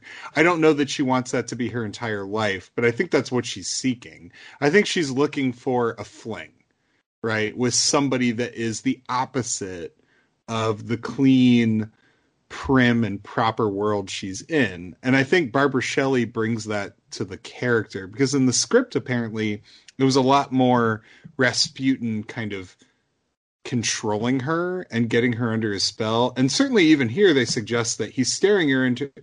When he demands an apology, you could argue at that point he's he's starting to put her under his spell. So you could make an argument that it actually isn't that she's a shitty person. It's just she's immediately hypnotized by him. Do you, And do you think the movie bears that out though? I don't because of the cuts. I think had the full I so the script really did intend that to be the primary thing was that she's I mean the way from what I understand I haven't obviously read the original script that's not available anywhere uh, but Anthony Hinds' script really did insinuate that she was drawn to him but ultimately most of everything that happens was because she was under a spell. Like it, the intention was she goes to him to apologize later because he she was hypnotized to do so you know he commands her to do it while staring her into his eyes, which is well established in the movie that that means he's hypnotizing her. Um, and but there are some subtle shifts that Don Sharp made to make it more confusing and morally ambiguous, which is very, you know, something he loves to do. Look at Kiss of the Vampire. It's a very morally ambiguous film. And uh like for example there uh in in the script uh he was supposed to like Rasputin was dancing and the laughter causes him to be startled and he trips and he falls and he kind of like hurts himself and that's why he's so offended. And Sharp was like, "Oh no, this guy wouldn't fall. This guy just wouldn't like that she's laughing." He's like, Yeah. "I don't want you to trip. I don't want you to be a buffoon. I just want you to be a like she's laughing at you. That pisses you off.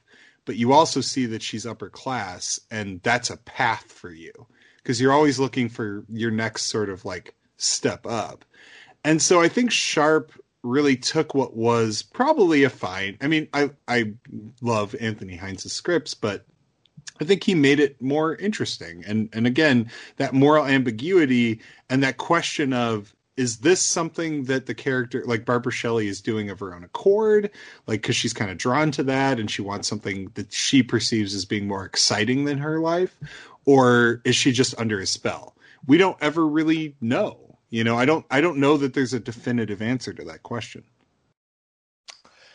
Do you think, and I agree with you, and there's almost certainly no definitive answer to the question I'm going to ask, but I'm going to ask your opinion on this. Do you think that there is anything supernatural going on here with Rasputin? well well i mean he has powers Does he though? that's supernatural well yeah he heals people i mean he heals But does he? So you're saying it's just I mean, well, mm, okay. I mean, the other side of that argument would be it's just sort of like I think he he just he very, comes at the right time, like because No, how else no, do you no. explain that he removes the woman's fever at the beginning of the movie, or the little boy's sort of coma that he's in? I don't know that he does remove her fever. I, you know, we don't spend that much time. Like he walks in and he presses his hands to her face and, you know, throttles her. What would have happened if she didn't wake up? Oh, well, she's beyond saving, right? But her fever breaks or she wakes up probably because she's being throttled by a man who's, you know, holding onto her face for dear life. And then he holds his hands out like, feel them, you know, and somebody does, oh, they're burning up. It's like, well, they were pressed to a, a feverish woman's face for God knows how long, you know? Sure. And then yeah. he, I, I think to me, there's a reading of this movie where that man, which is almost certainly what happened in real life, was, uh, you know, likely a skilled hypnotist, but more than anything, just a damned good con man. I no, I mean, look, in real life, do I think that there was a guy who could like heal people? No, I I don't. I but I'm also a pretty um for as much as I love uh this stuff in movies in real life, I am very much like I don't believe in a lot of stuff that I isn't, you know. Uh, I, I I don't believe that that's a thing, but in the film, in this movie, uh, I do believe the character is intended like it's intended for you to think that he does have powers. Um why he has them who knows? I mean i do like the idea that it's like is it god or is it the devil? Or is it man just not being able like or or does man determine where those powers are sourced from? You know like do, do your actions and deci- decisions ultimately decide is this the work of god or the work of the devil? It could have been either maybe they're one and the same you know? I mean it's it's an interesting sort of philosophical question um but i do think there's pretty definitive things that happen in the context of the film that suggests that he one could absolutely hypnotize people which in and of itself in my opinion is somewhat supernatural. I mean i know that hypnotism is sort of a thing like you can go into trances and things like that but to go so far as to make somebody snap back into who they are, go back to their home, and then be with a child, snap back into the hypnotized state, push the child off a ledge, and then go back to who they were, that's supernatural. That's not. That's not a, a- hypnotism thing like, oh, you're going to not smoke anymore because you don't like the taste of cigarettes. Like, that's not the same thing as what's happening in this film. Uh, and you know his the amount of times he's shown healing people to me suggests the movie wants you to think that this guy does have some sort of supernatural ability. Okay, that's fair. I but you know I even at that I can buy into that, but I don't know that anytime somebody is drawn to him is purely because of his supernatural powers. You know, I I, not, I think not there's initially, yeah. I, like I don't believe when he goes to the window and stares out into the distance that he's telepathically communicating with her to draw her to him. Like I I think you nailed it when you said she's somebody who's interested in just you know uh, uh, uh finding a commoner to sort of take a roll in the hay with, as it were. Yeah. I that's agree. the reason she's there, you know. Um, not because he, you know, he he drew her to him uh, well, supernaturally. So I, yeah, yeah. By the way, I should note, and I don't mean to fully upset the uh, uh, the talk we're having, but I am seeing notifications that Yaphet Kotto passed away. oh no. That sucks. So great character actor, uh, as Scott Foy, who is uh, known to this show, uh, noted. He was a truly versatile actor of too many great films and TV shows to list, and the only one who can say that he fought James Bond, the xenomorph from Alien, Freddy Krueger, and Buzzsaw Eddie Batowski from uh, oh uh, The Running Man. So hell of a career the man had, and it's a damn shame that he passed away. Yeah, that really is. Wow. Well, at least uh, you know he'll be remembered in his amazing work. That's a fact. Nah, now I'm sad. Damn it. No, it's okay. I mean, we can we we can soldier on. I think, hopefully. But yeah, I know. I I uh, not to be like shitty and try to move on from that. like, Fine, Paul. Try and bring it back to I the conversation we were having in the I- first place. I apologize. I apologize. But Barbara So Shelley, Maybe Uh, the raciest thing I've seen in a Hammer film up until this point, Paul, would you say? yes, this, um, yeah, this is pretty overt uh, in terms of like undressing. Yeah, like that. That's pretty crazy. Her bare back, I don't think I've seen so much flesh on display in a Hammer Nope. film up until this point.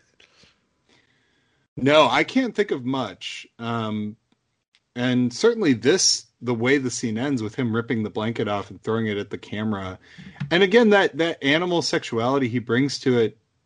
What's interesting to me is that he, even though he looks like the kind of guy that would never sort of get a girl because he's so rough around the edges, you believe he could because he just has that electricity to him, you know, um, and that power. He's just sort of raw, undiluted power, which again is why I buy into him having abilities because I think that's a part of what gives him that power.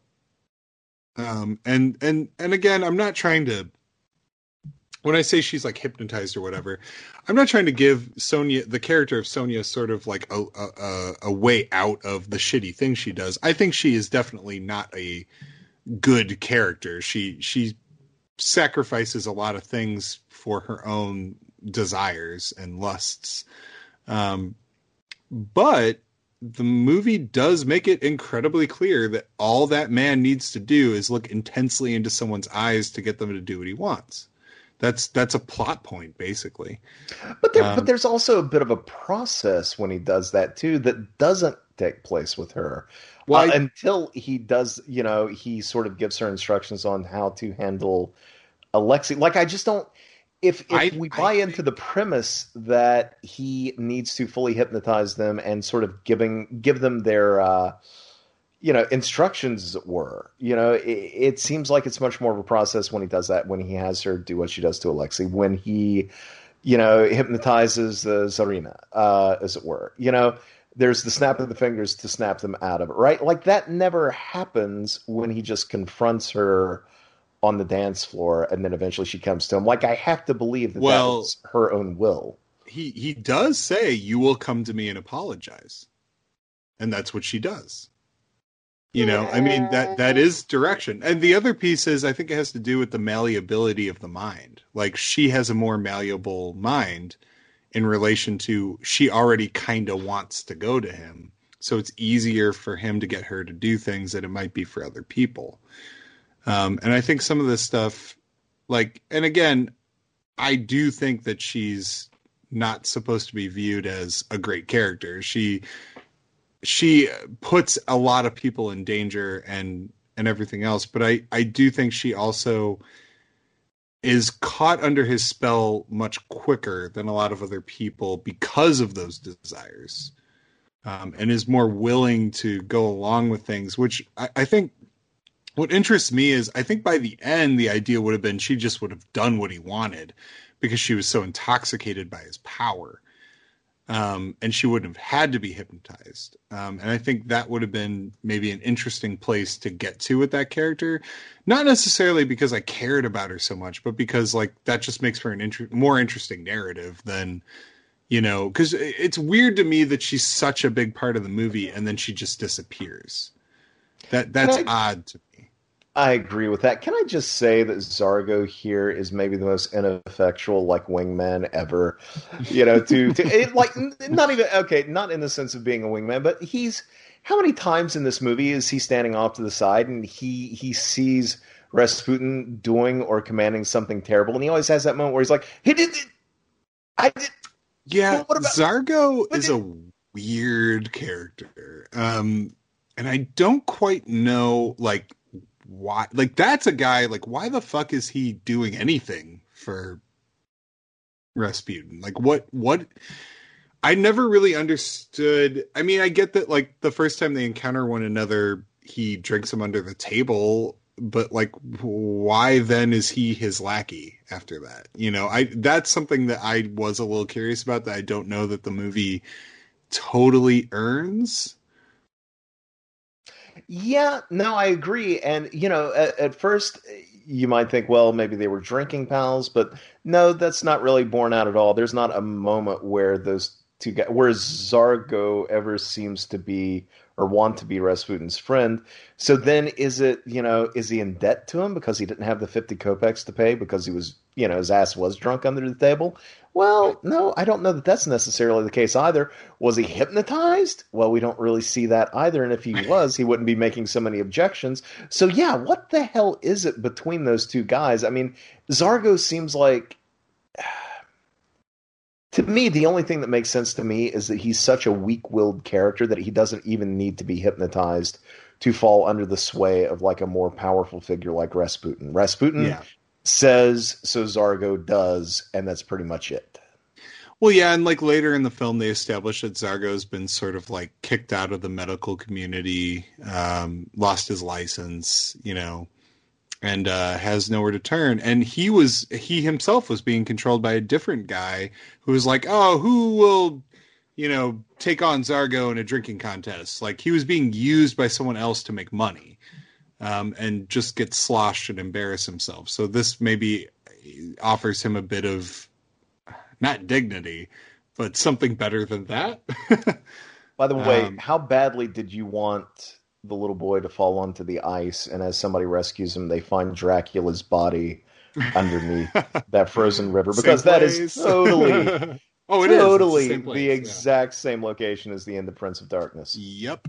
Yep, and later on, uh, that well, spoilers. That's the same place where Christopher Lee once again meets his doom at the hands of the same guy, Francis Matthews. I want a crossover movie. I want Rasputin, Prince of Darkness. You know, yeah, or Dracula. Well, and like that's another thing about this film that I don't really get is like so it's really lopsided with its characters. Like, so for example, like Barbara Shelley is this huge character right now, Francis Matthews has been introduced in the film, but he's not really in it. And then once Barbara Shelley disappears, Francis Matthews sort of emerges as like this weird protagonist, this weird sort of like third act protagonist, where suddenly he's in every scene and he's the one sort of putting everything together. And I'm like, this guy should have been in the whole movie.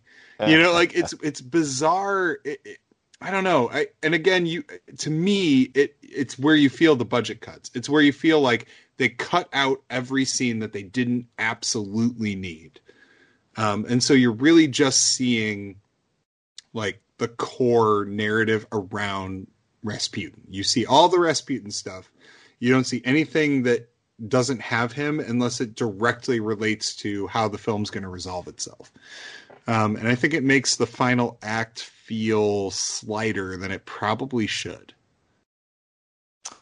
Yeah, I get. It. I wonder how much. You know, I haven't done that much research into it. I wonder how much of it was any sort of fidelity to real events and feeling like they needed to touch on certain characters as opposed to simply, you know, making composites and yeah. sort of, you know, more yeah. finally focusing on, you know, just a certain set of characters to tell maybe a more entertaining, more focused story. You know, as opposed to, well, we need to have this person, we need to have this person, and so on and so forth.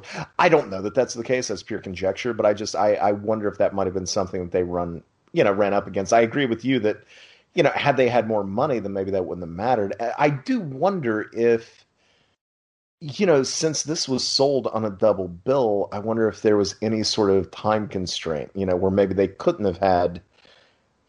I wonder what this movie would look like as a two-hour feature. You know, if it were allowed to breathe a little bit more. You know, but instead we're we're at 90 minutes and it moves kind of like a bat out of hell. Um, you know, maybe, maybe they were forced to keep it at 90 minutes as a result. I don't know, but yeah, it's well, and and that is an interesting point. It is one of the few Hammer movies where I watch it and I go, "Man, I wish this were longer." Yeah. you know, whereas like one of the things I love about Hammer films is they don't overstay their welcome. They they get in, they get out. It's it's over. You're you're at 90 minutes, you're good. Um and this does follow suit with that. We're not talking like this is a 70 minute movie. It, it's a there's there's a lot that happens in it, but but at the same time, because of its biopic nature, it feels like it could stand to have a good 15 more minutes of content um, to really make it feel more meaty at the end um, and fulfilling versus kind of what we actually get. Um, but you know, I, I think Don Sharp was a little frustrated with it as well, which is why during the editing process he basically walked away from the film. Really? Yeah, I mean he left before the film was being done edited. Um which is not a great sign. and he was pretty vocal about his discontent with the way the production was handled. I, I mean, he didn't like how rushed it was. He was pissed off about the uh, the budget cuts, um, and then there were some preemptive edits uh, regarding what the censors were going to allow. Um, part of that that included the suicide scene. Uh, and he didn't like that that was going to be cut because I guess that that, and it's weird to me that some of this stuff like hasn't surfaced, but at the same time, I imagine at this point, especially with how Hammer was, I doubt any of those, like anything that they would have had that was cut, probably doesn't exist anymore. I'm sure none of it was kept. Um, but man, wouldn't it be cool to see like a restored version with like the stuff that was cut? Uh, you know, yeah. that would be man I, I wish i wish you could go back in time and just tell hey keep all the scenes you're cutting somewhere safe because someday we'll be able to scan that shit and uh, restore your movie wouldn't that be nice yeah you do wonder if it exists anywhere or but then again this was what I nearly mean, if it did, this was like 50 some years ago. I mean, hell, yeah. you were just talking about Event Horizon. They can't even find the footage to that. that that's, that's only like thing, 25 like, years ago. If this stuff existed, somebody would it would show up. You know, it would turn up somewhere. Um, or or if it exists outside of someone's closet, you know, is it in a canister somewhere amongst a pile of canisters, a la the Ark at the end of you know Raiders of the Lost Ark? Sure, maybe. Yeah, it's right alongside it, the director's cut well, of the Wicker Man and right. the, of the Magnificent Ambersons. it might as well not exist. but damn shame too.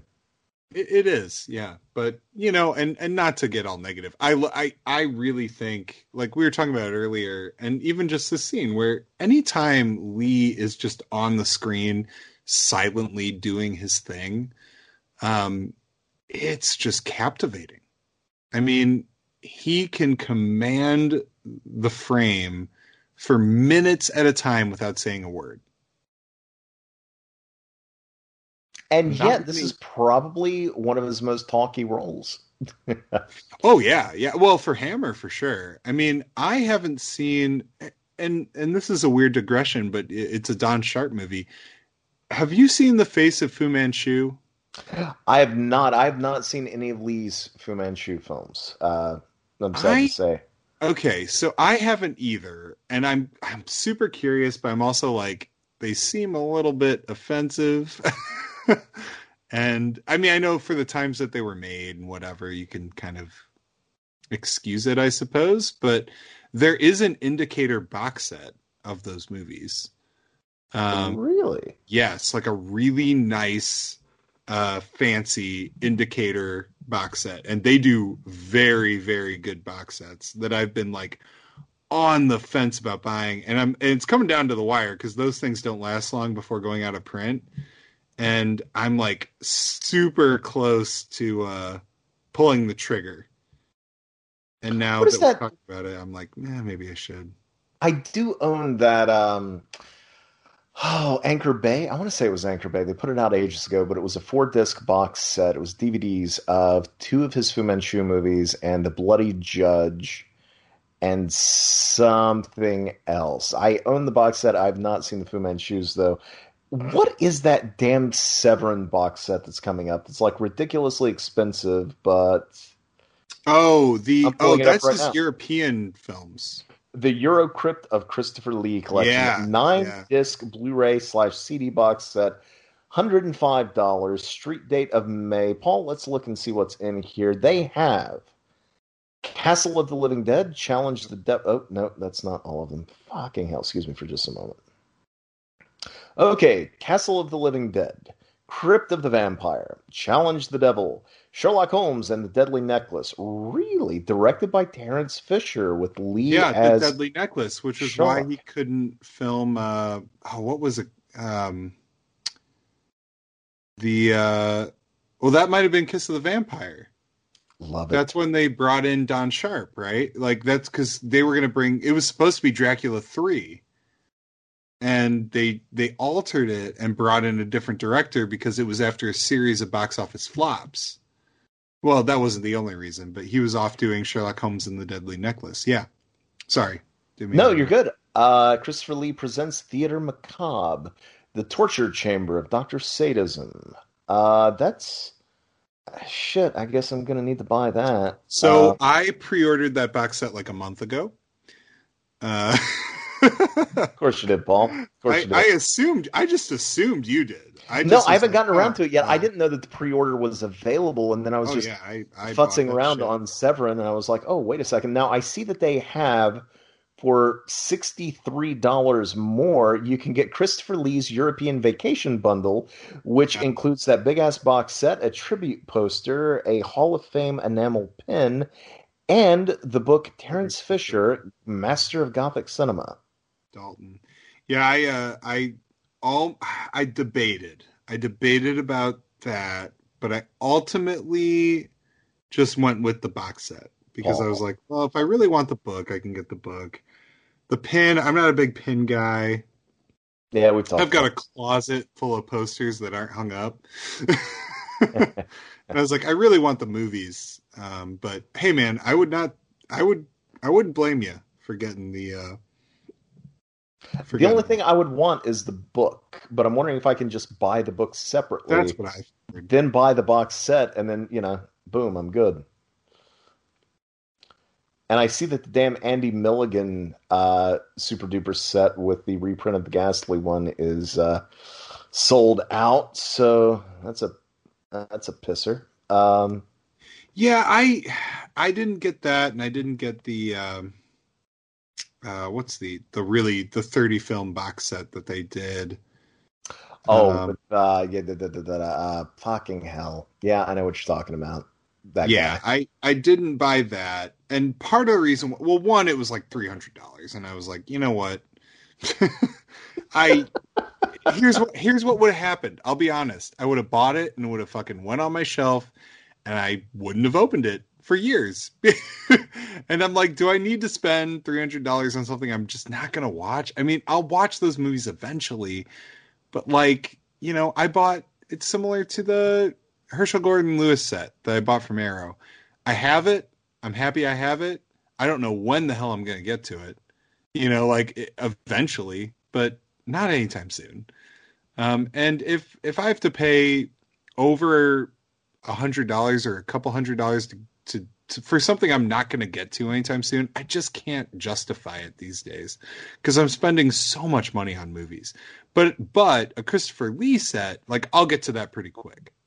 Yeah, no, I hear you. I uh, I don't know, like these filmmakers. I love the idea that they're going back and they're finding these regional filmmakers and they're shining a light on their work where you can really dive in and be like, instead of trying to piecemeal it, which would probably never work, you know, ever. You know, at least this way you have something that kind of definitively, you know, takes an overview, like a look at their career, where you can dive in and be like, okay, I know what this guy was about. I know what his films were. Like I like that. I like that there is a uh, a William Grefé box set. I love that there's an H.G. Lewis box set. I love that there's uh, you know, I guess I don't know a damn thing about Andy Milligan, but I love that there's a box set of all of his work coming out. Yeah, don't know if I'm going to buy it, but and I might I might eventually like and and if I and the weird thing is if I saw it in a store somehow I'd probably be really inclined to just buy it. Um, I just sent you a link to the Fu Manchu set and just got it. I want to let you know uh, that it is out of print on most every secondary website, but you can still get it through you're- Indicator. Okay, so you're really twisting my arm on that one, then. And Uh, it's the only place it's still available, and it will be going out as print soon because it's limited edition. And it's every Fu Manchu movie in a big old fancy box set. I just wonder, like, is there going to be a U.S. equivalent to this release? Oh, guaranteed.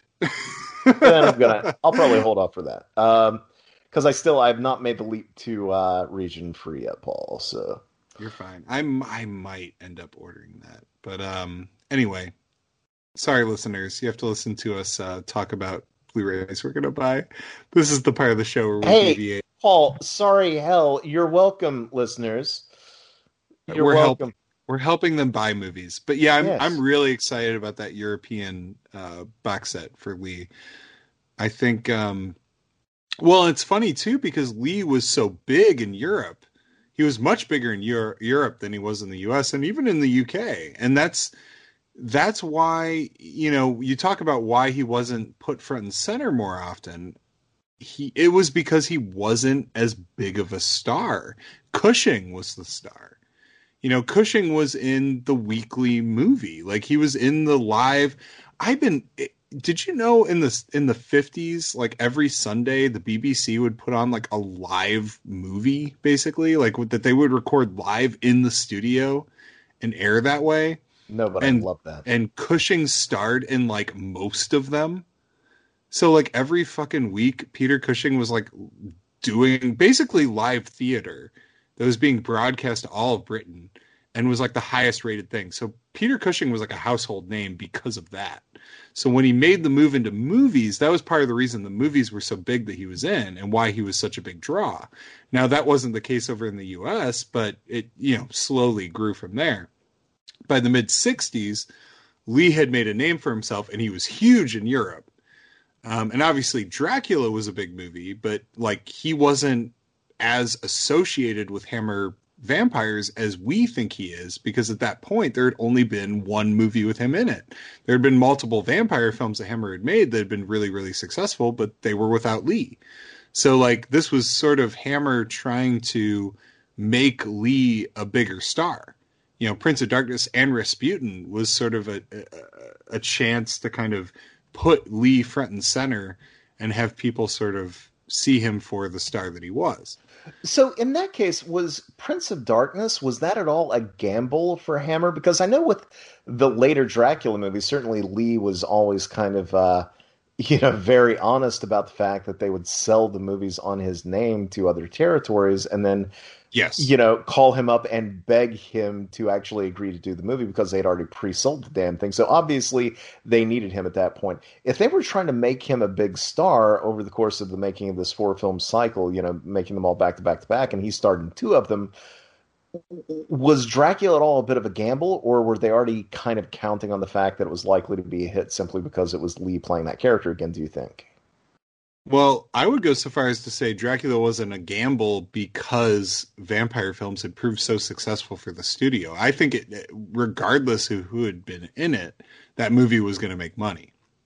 Um, I mean, Kiss of the Vampire had none of those original stars, but it did incredibly well. And, you know, the thing that surprises me about Prince of Darkness is that they didn't get. I don't. The thing I can't understand is why Cushing's not in it because Cushing was their star and he would have done it. Um, and he was a huge reason why Brides was so successful. I, I just don't understand why he wasn't in that film.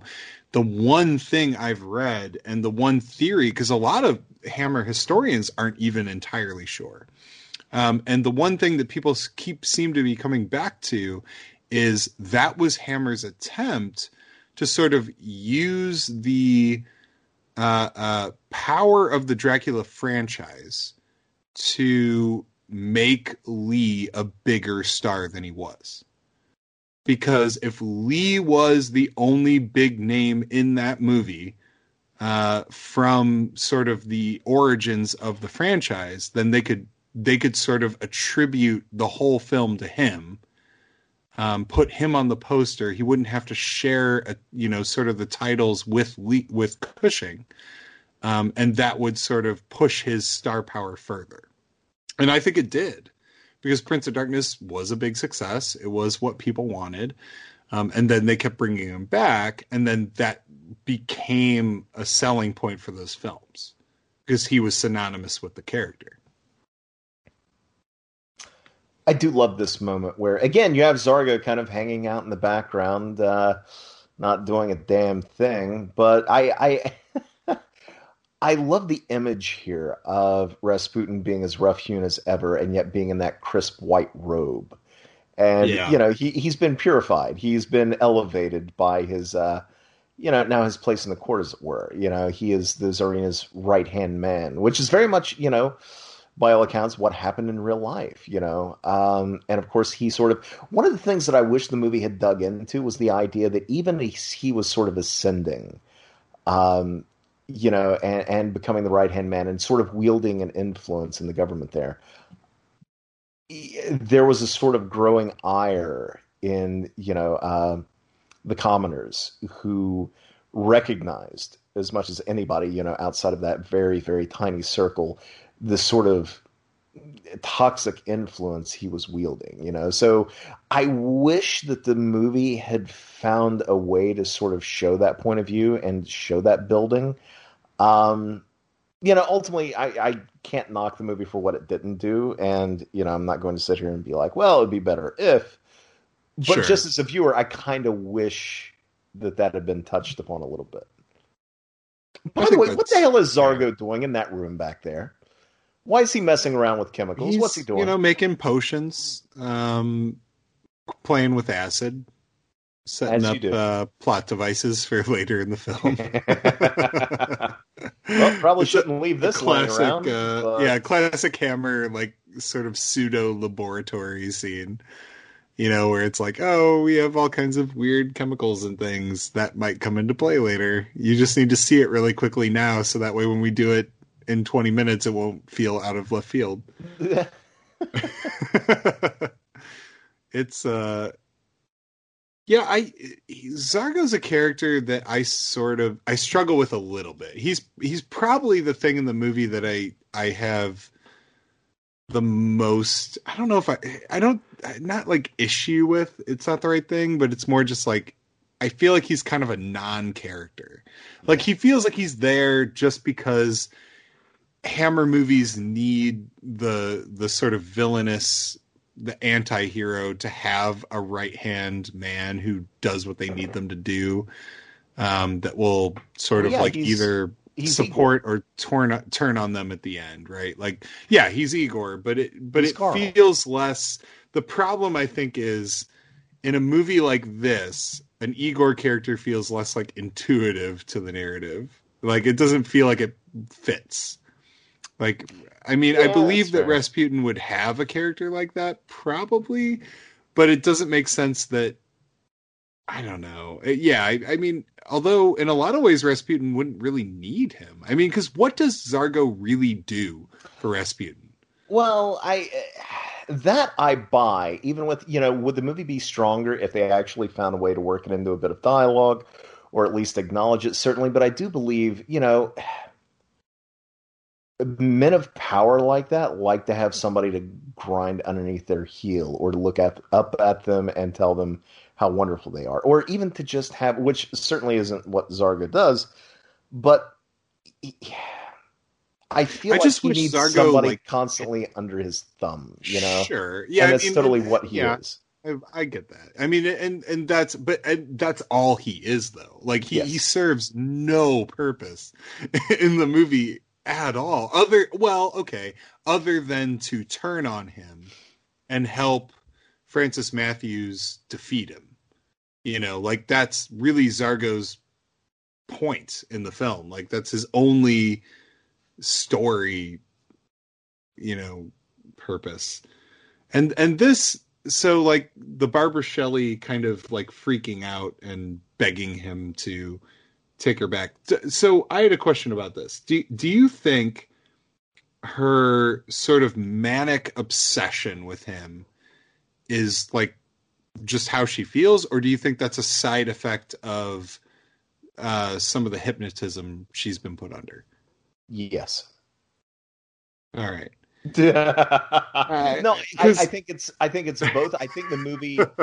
Well, I, but you know, I, I say that jokingly, but I also think it's kind of true, and if for no other reason than because the movie certainly doesn't give us a definitive answer, even give us enough to really come to a, you know, anything conclusive. Um, you know, it sure feels like at, at times it feels like a woman scorned, and so what would that be? That would obviously be her own emotions, right? Being severed, you know, being unceremoniously dumped by this bastard who has otherwise ruined her life, certainly.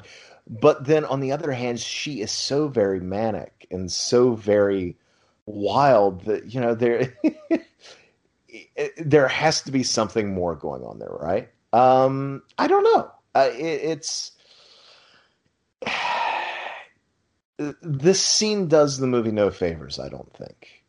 Uh, well, I think it just undermines a lot of what was set up. Like, it- because the other thing is, like, the way she reacts is so out of character that it's hard to believe that this is just how she feels. You know, because she never, for all of her wrongdoing and, you know, questionable decisions, she never acts like that. She never, like, you know, completely loses herself emotionally and sure the movie could be building towards that and suggesting that she's unstable but I, I don't think it earns that moment.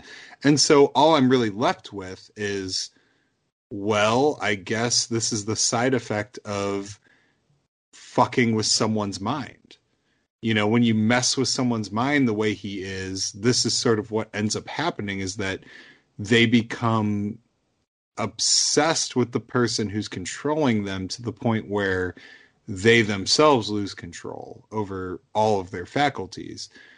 And then that makes it almost feel like she's it, it absolves her a little bit for me. Like i think that's why when i go back to the beginning i i see it more as like oh well maybe she's being manipu- manipulated from the beginning because of how she reacts later. Um but it also could be because so much of her character was cut out of this film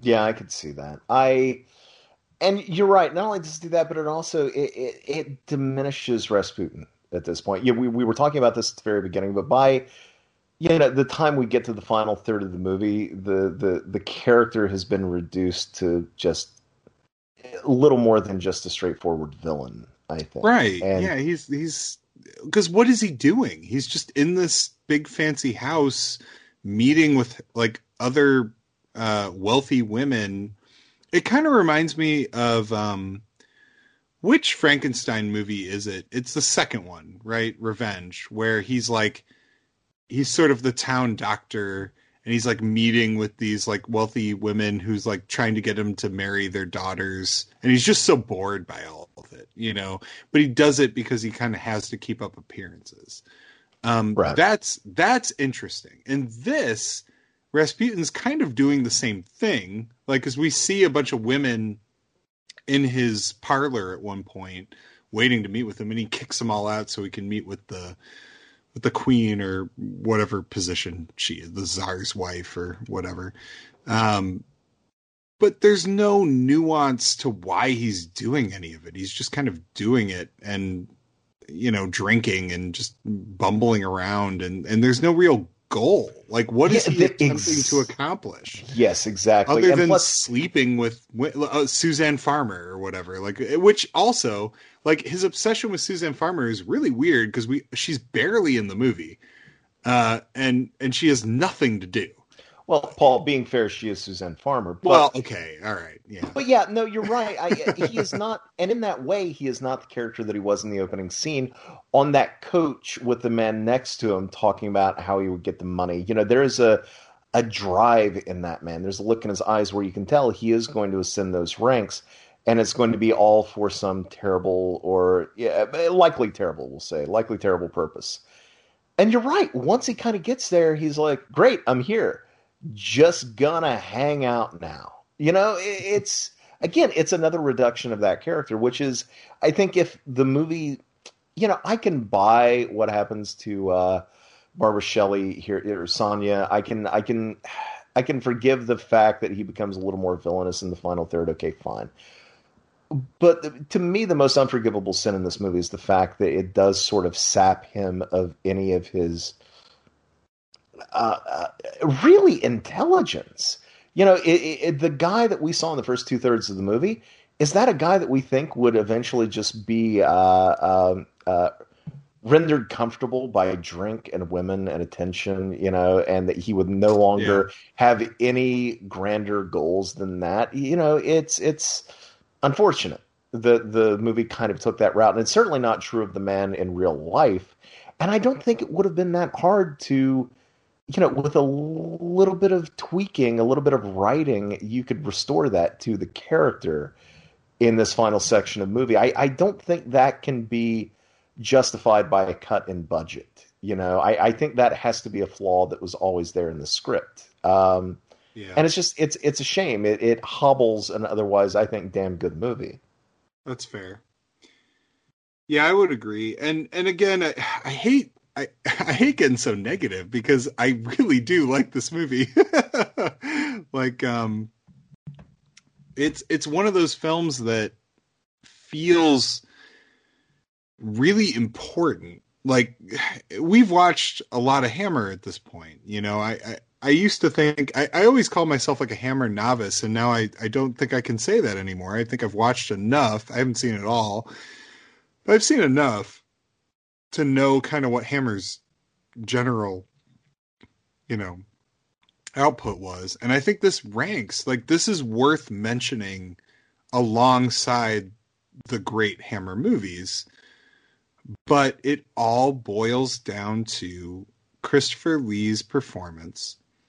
Um, and and I would say some of the directorial choices that Don Sharp made. I really think and and that's no slight to everyone else that went into making this film, but I really do think those two worked really well together. Uh, and it makes me really excited to see. Have you ever seen the Devil Ship Pirates? No, I haven't. Okay, so apparently that's the other Hammer movie they made. Um, and it's obviously a pirate movie and not a horror movie, but man, am I excited to see a Don Sharp, Christopher Lee collaboration Hammer film that's a pirate movie. I feel like that's going to be good. well, it would kind of have to be. I don't know. Is that God? I have that Hammer set. I wonder if it's on that.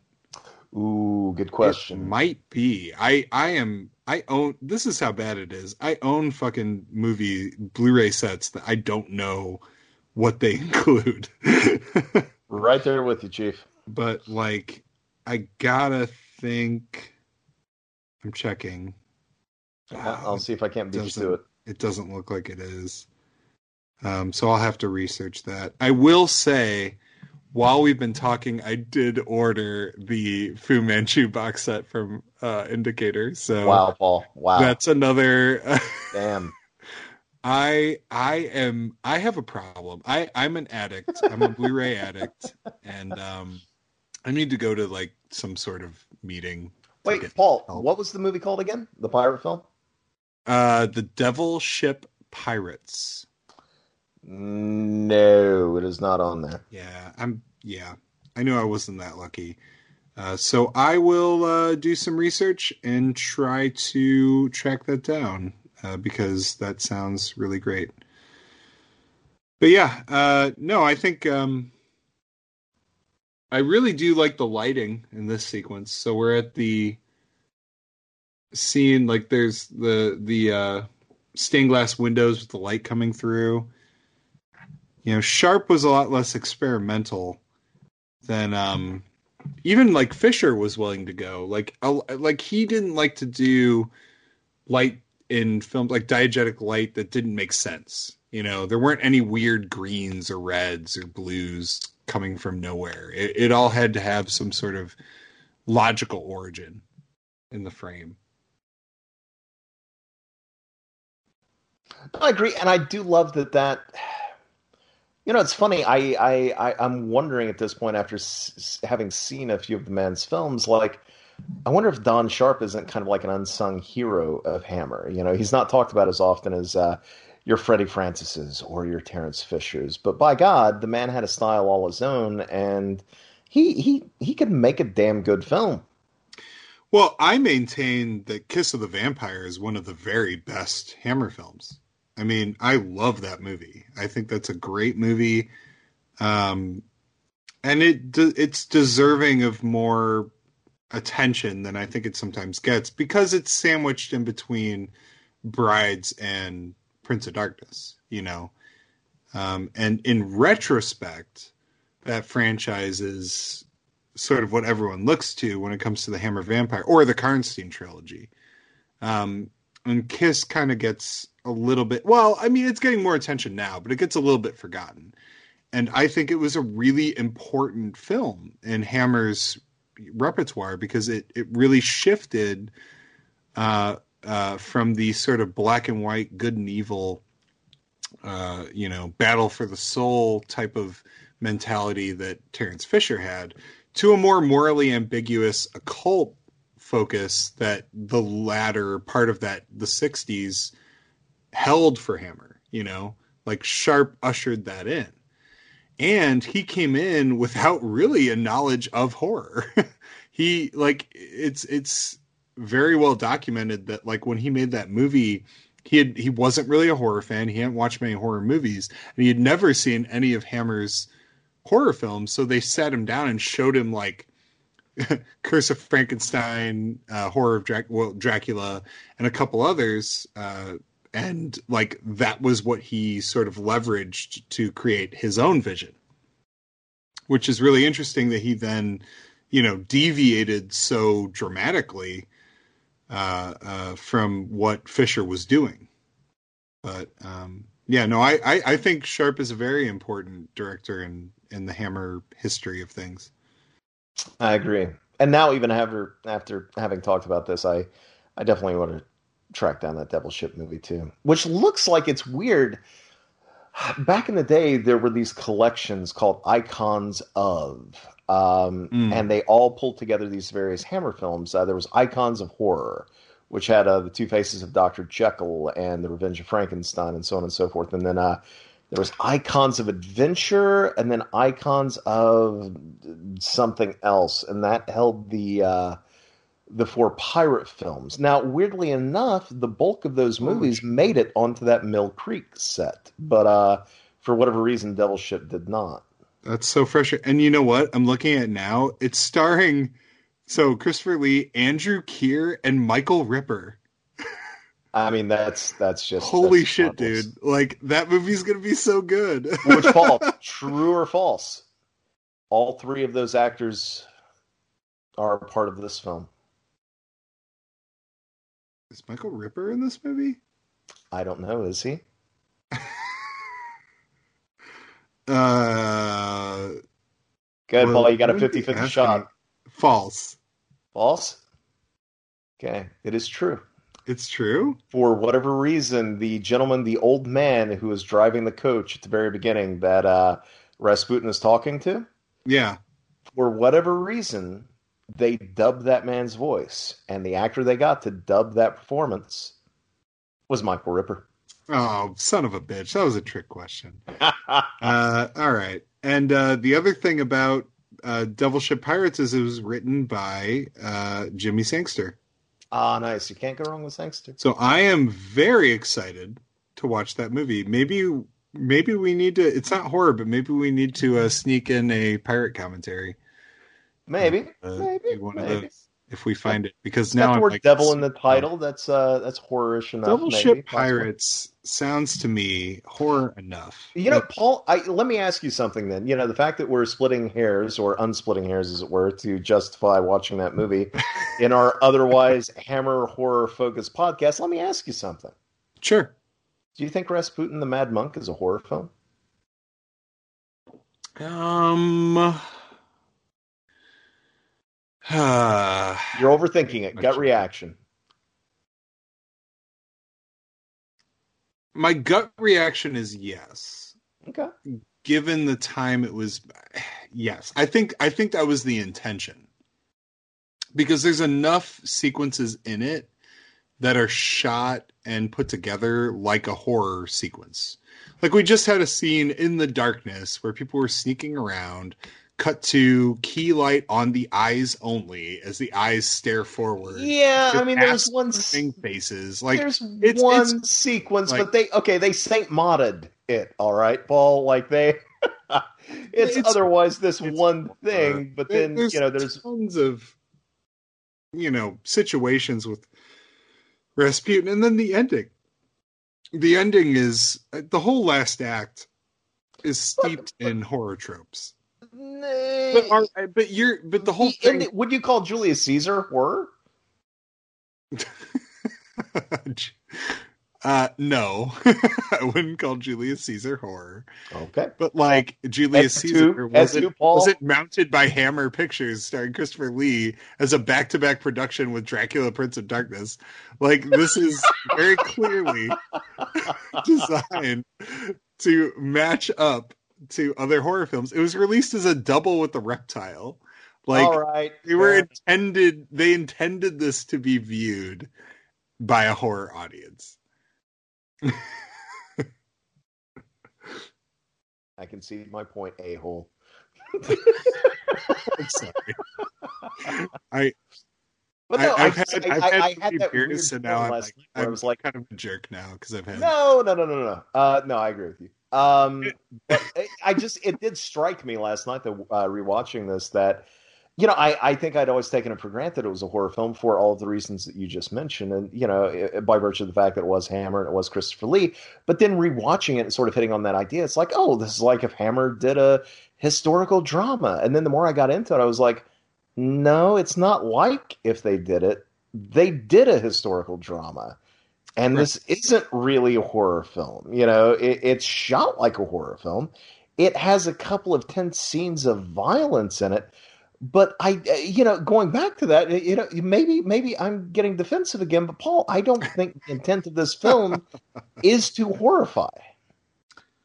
Um, uh, but couldn't you make that argument about a lot of Hammer stuff? I mean, we've talked about this before. Is that their movies often aren't outwardly scary. Like they're, they're, not, not. necessarily scary, but when you have, I mean, there is an attempt there, and I think they probably played as more horrific for, you know, older audiences back in the day. Um, you know, Well, that, that's the other thing is we have to consider the time Dracula. Exactly, Dracula slinking toward a camera you know, is not going to frighten you and I, but that doesn't mean that it's not its intent. I don't think Right, that that yeah. was the aim with this film at any point. Um, I don't know about that. I mean, I think that the character of Rasputin was supposed to elicit a certain uh, uncomfortableness and and yes, fear in certain contexts. And I think I think it was he's a character that you're supposed to be afraid of what he's capable of. And when he turns on a dime, oh, go ahead. No, you're right. You're right. But and I agree with that. But at the same time, like, can you still call it a horror film then if that's your lead character? Like, Well, I as I- much I as think you can there's- call any of the Frankenstein films a horror film. I mean, like you know, often Frankenstein himself isn't scaring you. Like in Curse of Frankenstein, he's doing but his, awful cr- things. but his creatures are, you know, like Uh, well, I mean, Lee in the first one is more pathetic and sad than scary. Like in the scene where he's like, "Sit down," you know, like he's commanding him to do things, and Lee is just kind of bumbling around and barely sort of cognizant of his actions. Like he's more pathetic than frightening. Um, and and and certainly like there's an element of like the monsters being scary, like towards the end of the film but like mostly the movie is kind of dramatic and interesting rather than scary but it's but it's playing in a horror sandbox which i think is what rasputin is kind of doing I, I don't know. I, I, you know, I, again, the fact that I just, I don't know. I don't, I don't know that I fully feel it. Like, yeah, I do think that they are hitting certain hallmarks that audiences would have expect out of a Hammer film. But to me, this feels like Hammer is trying to stretch itself a little bit. You said it yourself early on. This is much more like a prestige movie, and I don't know that they would have trusted audiences to have seen yeah, I, I think they opened their arms wide to all of the audiences who expected that they were likely to get a horror film, especially with Christopher Lee in the lead. Um, you know, Dracula, he's in our movie. Come check it out. But I think the movie that they tried to make, I don't know that they believe they were. I mean, I but agree I would be very curious to see if you know Sharp ever said that they were making a horror film, or if Lee said, you know, I could see. Now, here's the thing: you you take any other character's point of view in this movie. Take Zargo. Take uh, you know the uh, fuck Ivan, the Yusupov uh, analog here, or uh, take Barbara Shelley's character. You know, you make any one of them the leads, and then you sort of have Rasputin uh, sort of recede into the background a bit. Then he becomes a monster. Then he haunts the film. You know, then he is a figure to be, uh, you know, truly frightened of. But as it stands, you know, you, can't open the movie with the man. You can't make him the lead character. You can't show him dancing and you know having a great time and show us what his wants and desires are, and then still have him be you know uh, as frightening as it were as uh, as say a Doctor Frankenstein or one of his creatures or a Dracula. I don't think. Um, I don't know. Maybe I'm talking out of my ass here, but still, you know, I I I just don't get that from the movie. all i know is that if i had a hammer gothic horror bingo card i could fill the, i could fill the whole thing out with this movie like it i just i i mean i agree that, That it- would make a great bonus episode at the end of all of this. we're doing it Forget the rankings.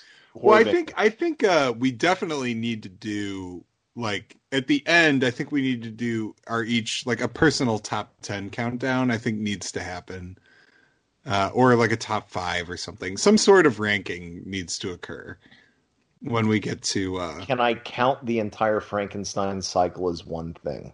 no you have to pick a movie Fuck. you have to you have to individually pick and the hard part will be then deciding well do i have multiple frankensteins or do i just pick one to represent you know all of them that that's going to be what's really tough You said tough. That's downright cruel, Paul.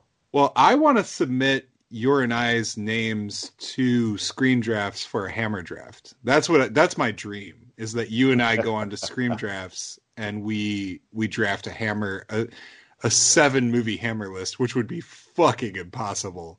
Uh, and and it would be very funny, I think, uh, for you and I to do it because we'd each have a veto, so we could, you know, oh. veto each other. Yeah, it would be rough. trying to think of which one. I don't I know that I would veto you though. Veto. I think I think I would just respect whatever pick you had. But the hard part would be if we came down to it and there was only like two picks left, and like you know something hadn't been picked yet. But so I'm I'm going to uh, submit us just so you know I'm volunteering you for such a draft. Uh, and I'm I'm okay with that if they will have me. Yeah, I'm sure. I'm, I'm sure they would. I, I, don't know if they'll have me. They have like famous people on that show, so I don't know. But I think if anyone's equipped to do a hammer draft, it's us. I would be okay with that. They follow me on Twitter, so I, I can DM them. But is that like is that is, is there some sort of protocol with that? Like, should I not? Like, I don't know. I don't. Yeah, I don't. I've never. I try not to ask to be on other podcasts. Uh, yeah, that's true. I don't really know. I'm not gonna like. It. Yeah, I take it back. Now I got to mute all of this. no, you don't have to. I don't give a shit. I didn't say anything I I don't regret or I regret. If anyone hears this, absolutely. I want to go on Screen Drafts and Draft Hammer. Nothing wrong with that. Now, Paul, I will say something here. This is kind of I, one, yeah, this is very kind of disturbing in its own way, like watching Rasputin having been poisoned and crawling after Zargo here. But what's weird is, you know, yeah, we're still relatively early on in Hammer, but they've also been kind of established for a while too, and they have been taking some risks when it comes to the the content in their films even down to this movie here, you know, in the opening moments, we saw a man's hand cut off. We saw a, a, woman's back being bared, as it were, which is was risque, you know, certainly for Hammer at this point. We've seen a man right here. We've seen a man's face burnt off with acid. Yeah. Why is it then? Do you think that they reined in what actually happened to Rasputin in real life and sort of sanitized his death when the entire movie's been building up that they could have done this big sensational sort of death scene with Rasputin, and certainly what they have here is, you know, it's good, but it, it feels like they pulled their punches in a movie that otherwise didn't. You know what I mean? Yeah, it, it, it feels a little rushed, um, and it does feel a little less thought out. Um, and certainly, the man's actual death was so crazy that it almost wouldn't have like been believable on film because he had such a insane demise stab poisoned but like if you read about it like it all sort of goes hand in hand because it's like there were so many drugs in his body like it was causing his blood not to flow so like that was actually keeping him alive which is insane. So like the poisoning actually helped him survive the stabbing and shit like that. Versus like the film where to me it, again it leads into the supernatural leanings of the character. Like to me I almost felt like when I was watching it. I watched this with my wife and like when he ate all of the wow, the dummy falling out the window was just yeah pretty. they uh, they pretty... held on that for for a moment too. Like they didn't cut away. They just yeah. And when that happened too, my wife was like, "He's not dead there, is he? That's not the end. because it feels kind of anticlimactic. Like him just falling out a window." Like that's it. Like after surviving eating so many poison chocolates, like he ate like ten poison chocolates. Um, you know, and that felt a little supernatural. Like, okay, so this guy is more powerful than he sort of lets on. Um, also, that's the same uh, little frozen pond that he dies on in Prince of Darkness, caused by, again, as I said earlier, the same guy, Francis Matthews. So it's kind of fun little synergy between the two films. You know, it's funny that you mention, um, but the, the the the sort of ending being a bit anticlimactic. As I understand it, the ending, that final battle, was meant to be considerably longer. I think Matthews talked about having filmed uh, quite a bit of he and Christopher Lee battling and sort of rolling around. And in fact, he Oh, yeah. apparently he's quite cross about it. And I think on the Scream Factory does there's this great little uh, mini doc, and he's talking about how. Uh, you know, in one shot, he's he's perfectly prim and proper. You know, the suit looks great, not a hair out of place. And then in the very next shot, you can see he's disheveled and you know a bit sweaty, and it's like it makes no sense continuity wise whatsoever. But he was like, but they cut out the entire damn fight between us. So Oh you know, wow. maybe if yeah. maybe if that had been reinstated, you know, the movie wouldn't feel quite so rushed when it got to that end. But but even still, like I kind of wish that they had dramatized what actually happened in real life because yeah, when you watch the movie, sure he had a couple of poison chocolates and you know a couple of poison drinks, but in real life, like he you know, he was eating like poison cakes, you know, with like cyanide in them. He was drinking glasses of wine, you know, like three glasses, something like that. Like he his system was pumped full of this stuff and he never apparently, you know, according to the accounts, he never had that moment like Lee does where he clutches his stomach and collapses. That never happened. The poison never had an effect on him that anybody could tell. That Yusupov, anyway, when he wrote his account about what had happened, could tell. So it actually took him walking upstairs, grabbing a pistol, coming back down, and shooting him. And then going back upstairs with his co conspirators. And then when they came back down, they discovered that he wasn't there. You know, at that point, uh, I believe another one of the co conspirators, they grabbed a pistol and shot him in the forehead and the chest as well. Then they dragged his body outside to discard in the river, threw him in, and near as they could see, he was flailing in the water. Uh, and eventually they found him, like God knows how far away, like frozen underneath the river. But, uh, you know, it's just kind of astonishing the sort of abuse that the man, you know, reportedly took. I mean, he was shot point blank in the forehead, and that didn't kill him. You know, that's there's something going on there, Paul. You say you don't believe in the supernatural, but holy shit, like that the man had a constitution. You know. Hello. Hello. Hello. Hello.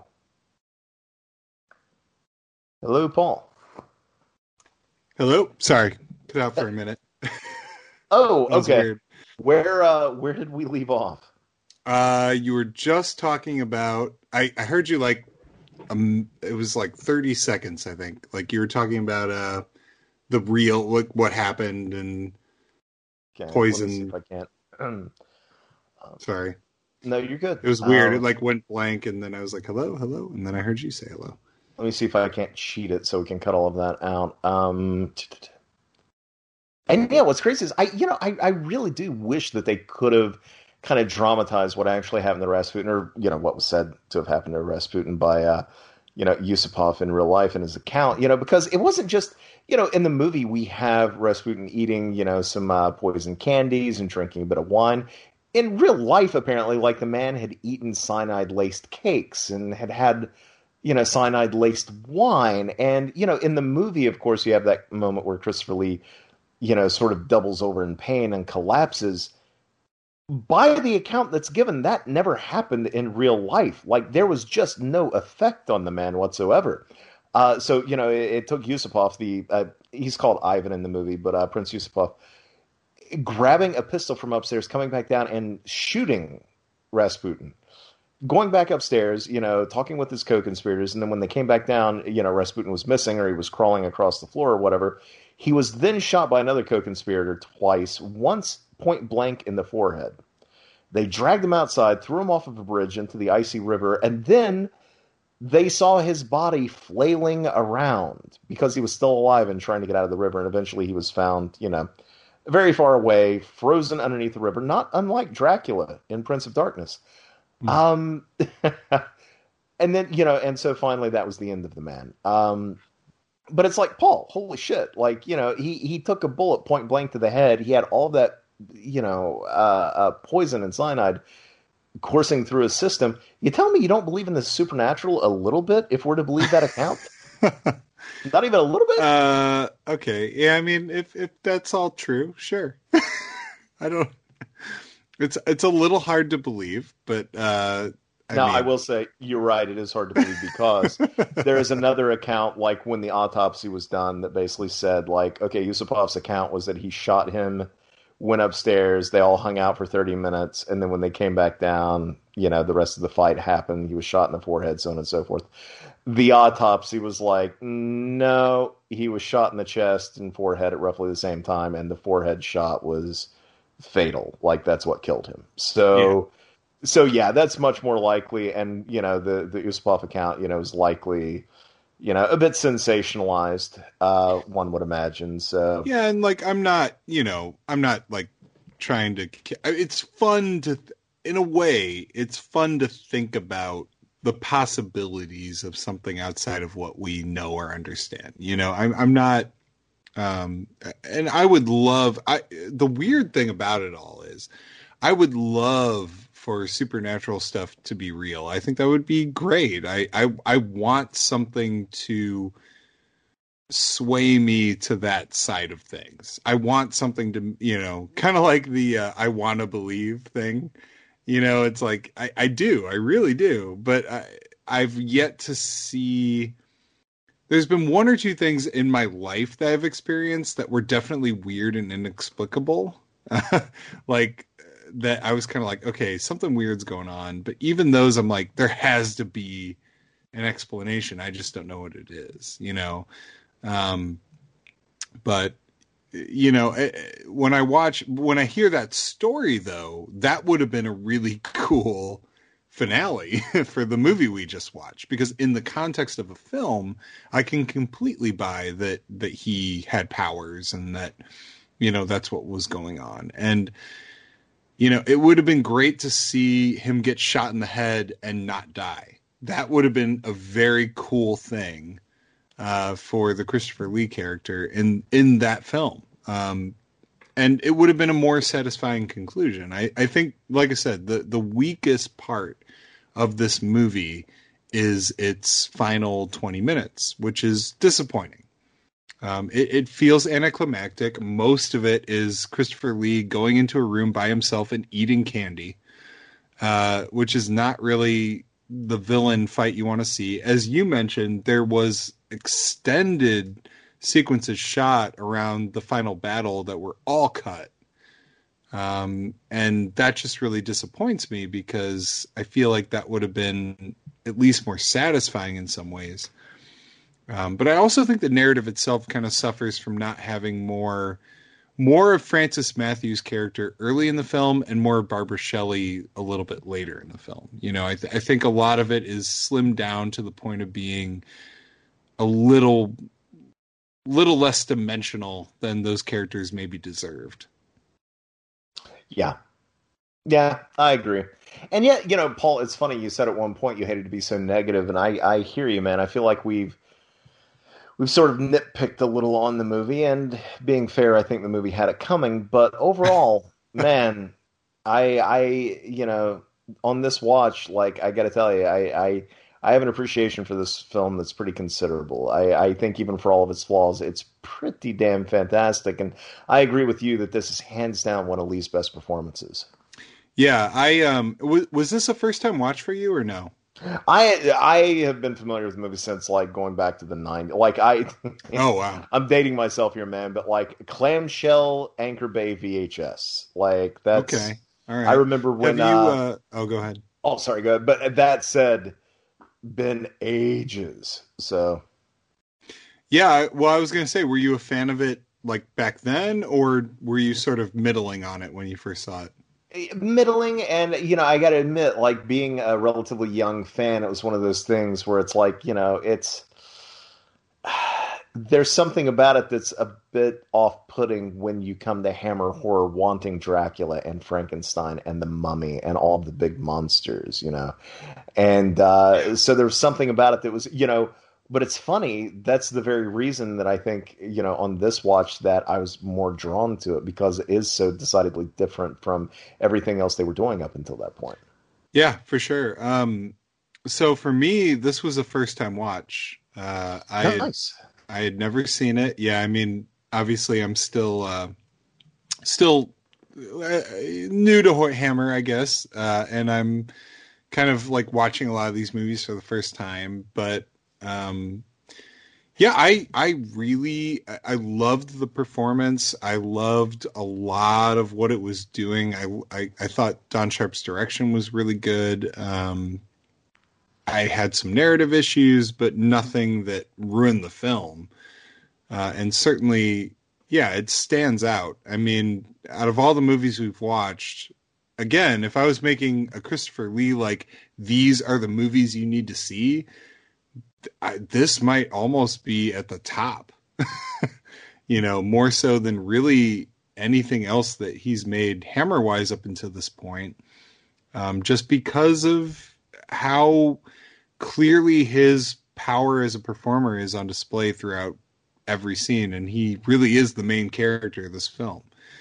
Um, it's kind of his version of what Cushing has with Frankenstein in some ways.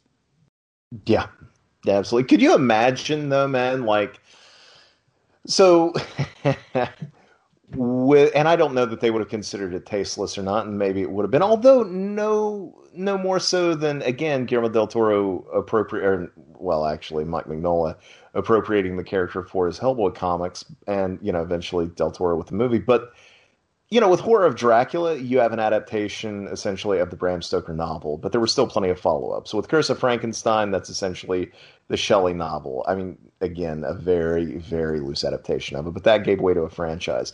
Can you imagine if we had gotten several Rasputin follow ups? You know, there's there's nothing saying that he couldn't have risen from his icy. yeah, of, we we you know, could have gotten them. Like how many times? I, I kind of you know? want the Brides of Rasputin. I want Rasputin must be destroyed. you know, scars That would of be Rasputin. good. Oh, Scars of Rasputin would be great. I would. uh Yeah, I'd be down for a Rasputin franchise. That'd be that'd be great. Yeah, I agree. we could we could still do it. Time for a remake. Hell yes. Or no, again, you know, I'm kind of high on the idea of like doing the Doctor Sleep thing, the Mike Flanagan thing, where it's just kind of like, you know what, I'm gonna do a sequel decades later, and you're gonna accept the first movie as canon, and we're just gonna recast everybody, and here we go. We can do it. I'd be down. I dig it. All right, man. It is uh holy shit. It is somehow, some way, two thirteen in the AM where I am. Such is the nature of having uh, a two-hour conversation on the Snyder Cut before we start recording. It's it's our own fault. it is, it is, but I don't regret it. So, We each bought Blu- Blu-rays in the context of the conversation, so that's we uh that's fun. we did good. We did good. Good, good. So uh no, no, overall, man, I'm I'm glad we watched this movie. Certainly, I uh I'm looking forward to the next movie that we're gonna do, man. But I gotta ask, like, so you're you're definitely on board with Rasputin, though, even even for its flaws. Oh yeah, like, I'm on board. I'm on board. good deal. All right, so folks out there, let me take a quick look here and see what we're gonna be back with next week. Paul, you wouldn't happen to know offhand, would you? Uh, I do not. I All never right. know. I never know. It's cool, man. It's cool. It's all right. You know, I'm just gonna look this up. We're gonna do this shit real time, man. Uh, quick, say something. Be uh, be entertaining to the listeners, so we don't have any dead air. Uh, uh, uh, okay, Uh, I'm. I'm. Oh. okay. got it. Okay, you ready? It's gonna Yeah. be. Ooh, it's gonna be a first time watch, Paul. For me, anyway. I'm excited. Our next movie is Cyril Frankel's The Witches, starring Joan Fontaine. Oh, okay. Paul, I have never seen this fucking thing. I have also never seen it. I guess I have to get a copy. Made by Hammer Films, it was adapted by Nigel Kneale of Quatermass fame from the 1960 novel The Devil's Own by Norah Lofts. All right, I'm gonna have to, and I believe this is on a, a relatively bare bones Scream Factory edition, so uh, definitely gonna have to snag that. So, folks out there, if you want to prep in advance, make certain to pick up that Blu-ray soon because, well, like most hammers, I can't imagine that this one is streaming. But uh, yeah, looking forward to that I'm excited. any first time watch for a hammer is uh, is an exciting prospect. So can't wait. All right, Paul. I think we're going to go ahead and wrap up here. Do you have any final thoughts on Rasputin, or you just want to go ahead and tell folks where they can find you out online? Uh, Rasputin is ultimately good, so It's good. The movie. Uh, the movie. Uh, no, the guy. He's a he's a good guy. Uh, I stand by all of the decisions he makes. Uh, anyway, uh, I can be found at uh, Paul is great 2000 on twitter.com. Wow. All right, thanks, Paul. And as always, thanks to all you listeners as well. If you want to find us online, you can find us on Facebook and Twitter. That is at Screamatics, and I am at Jinx1981. Thanks so much for listening, and have a great weekend.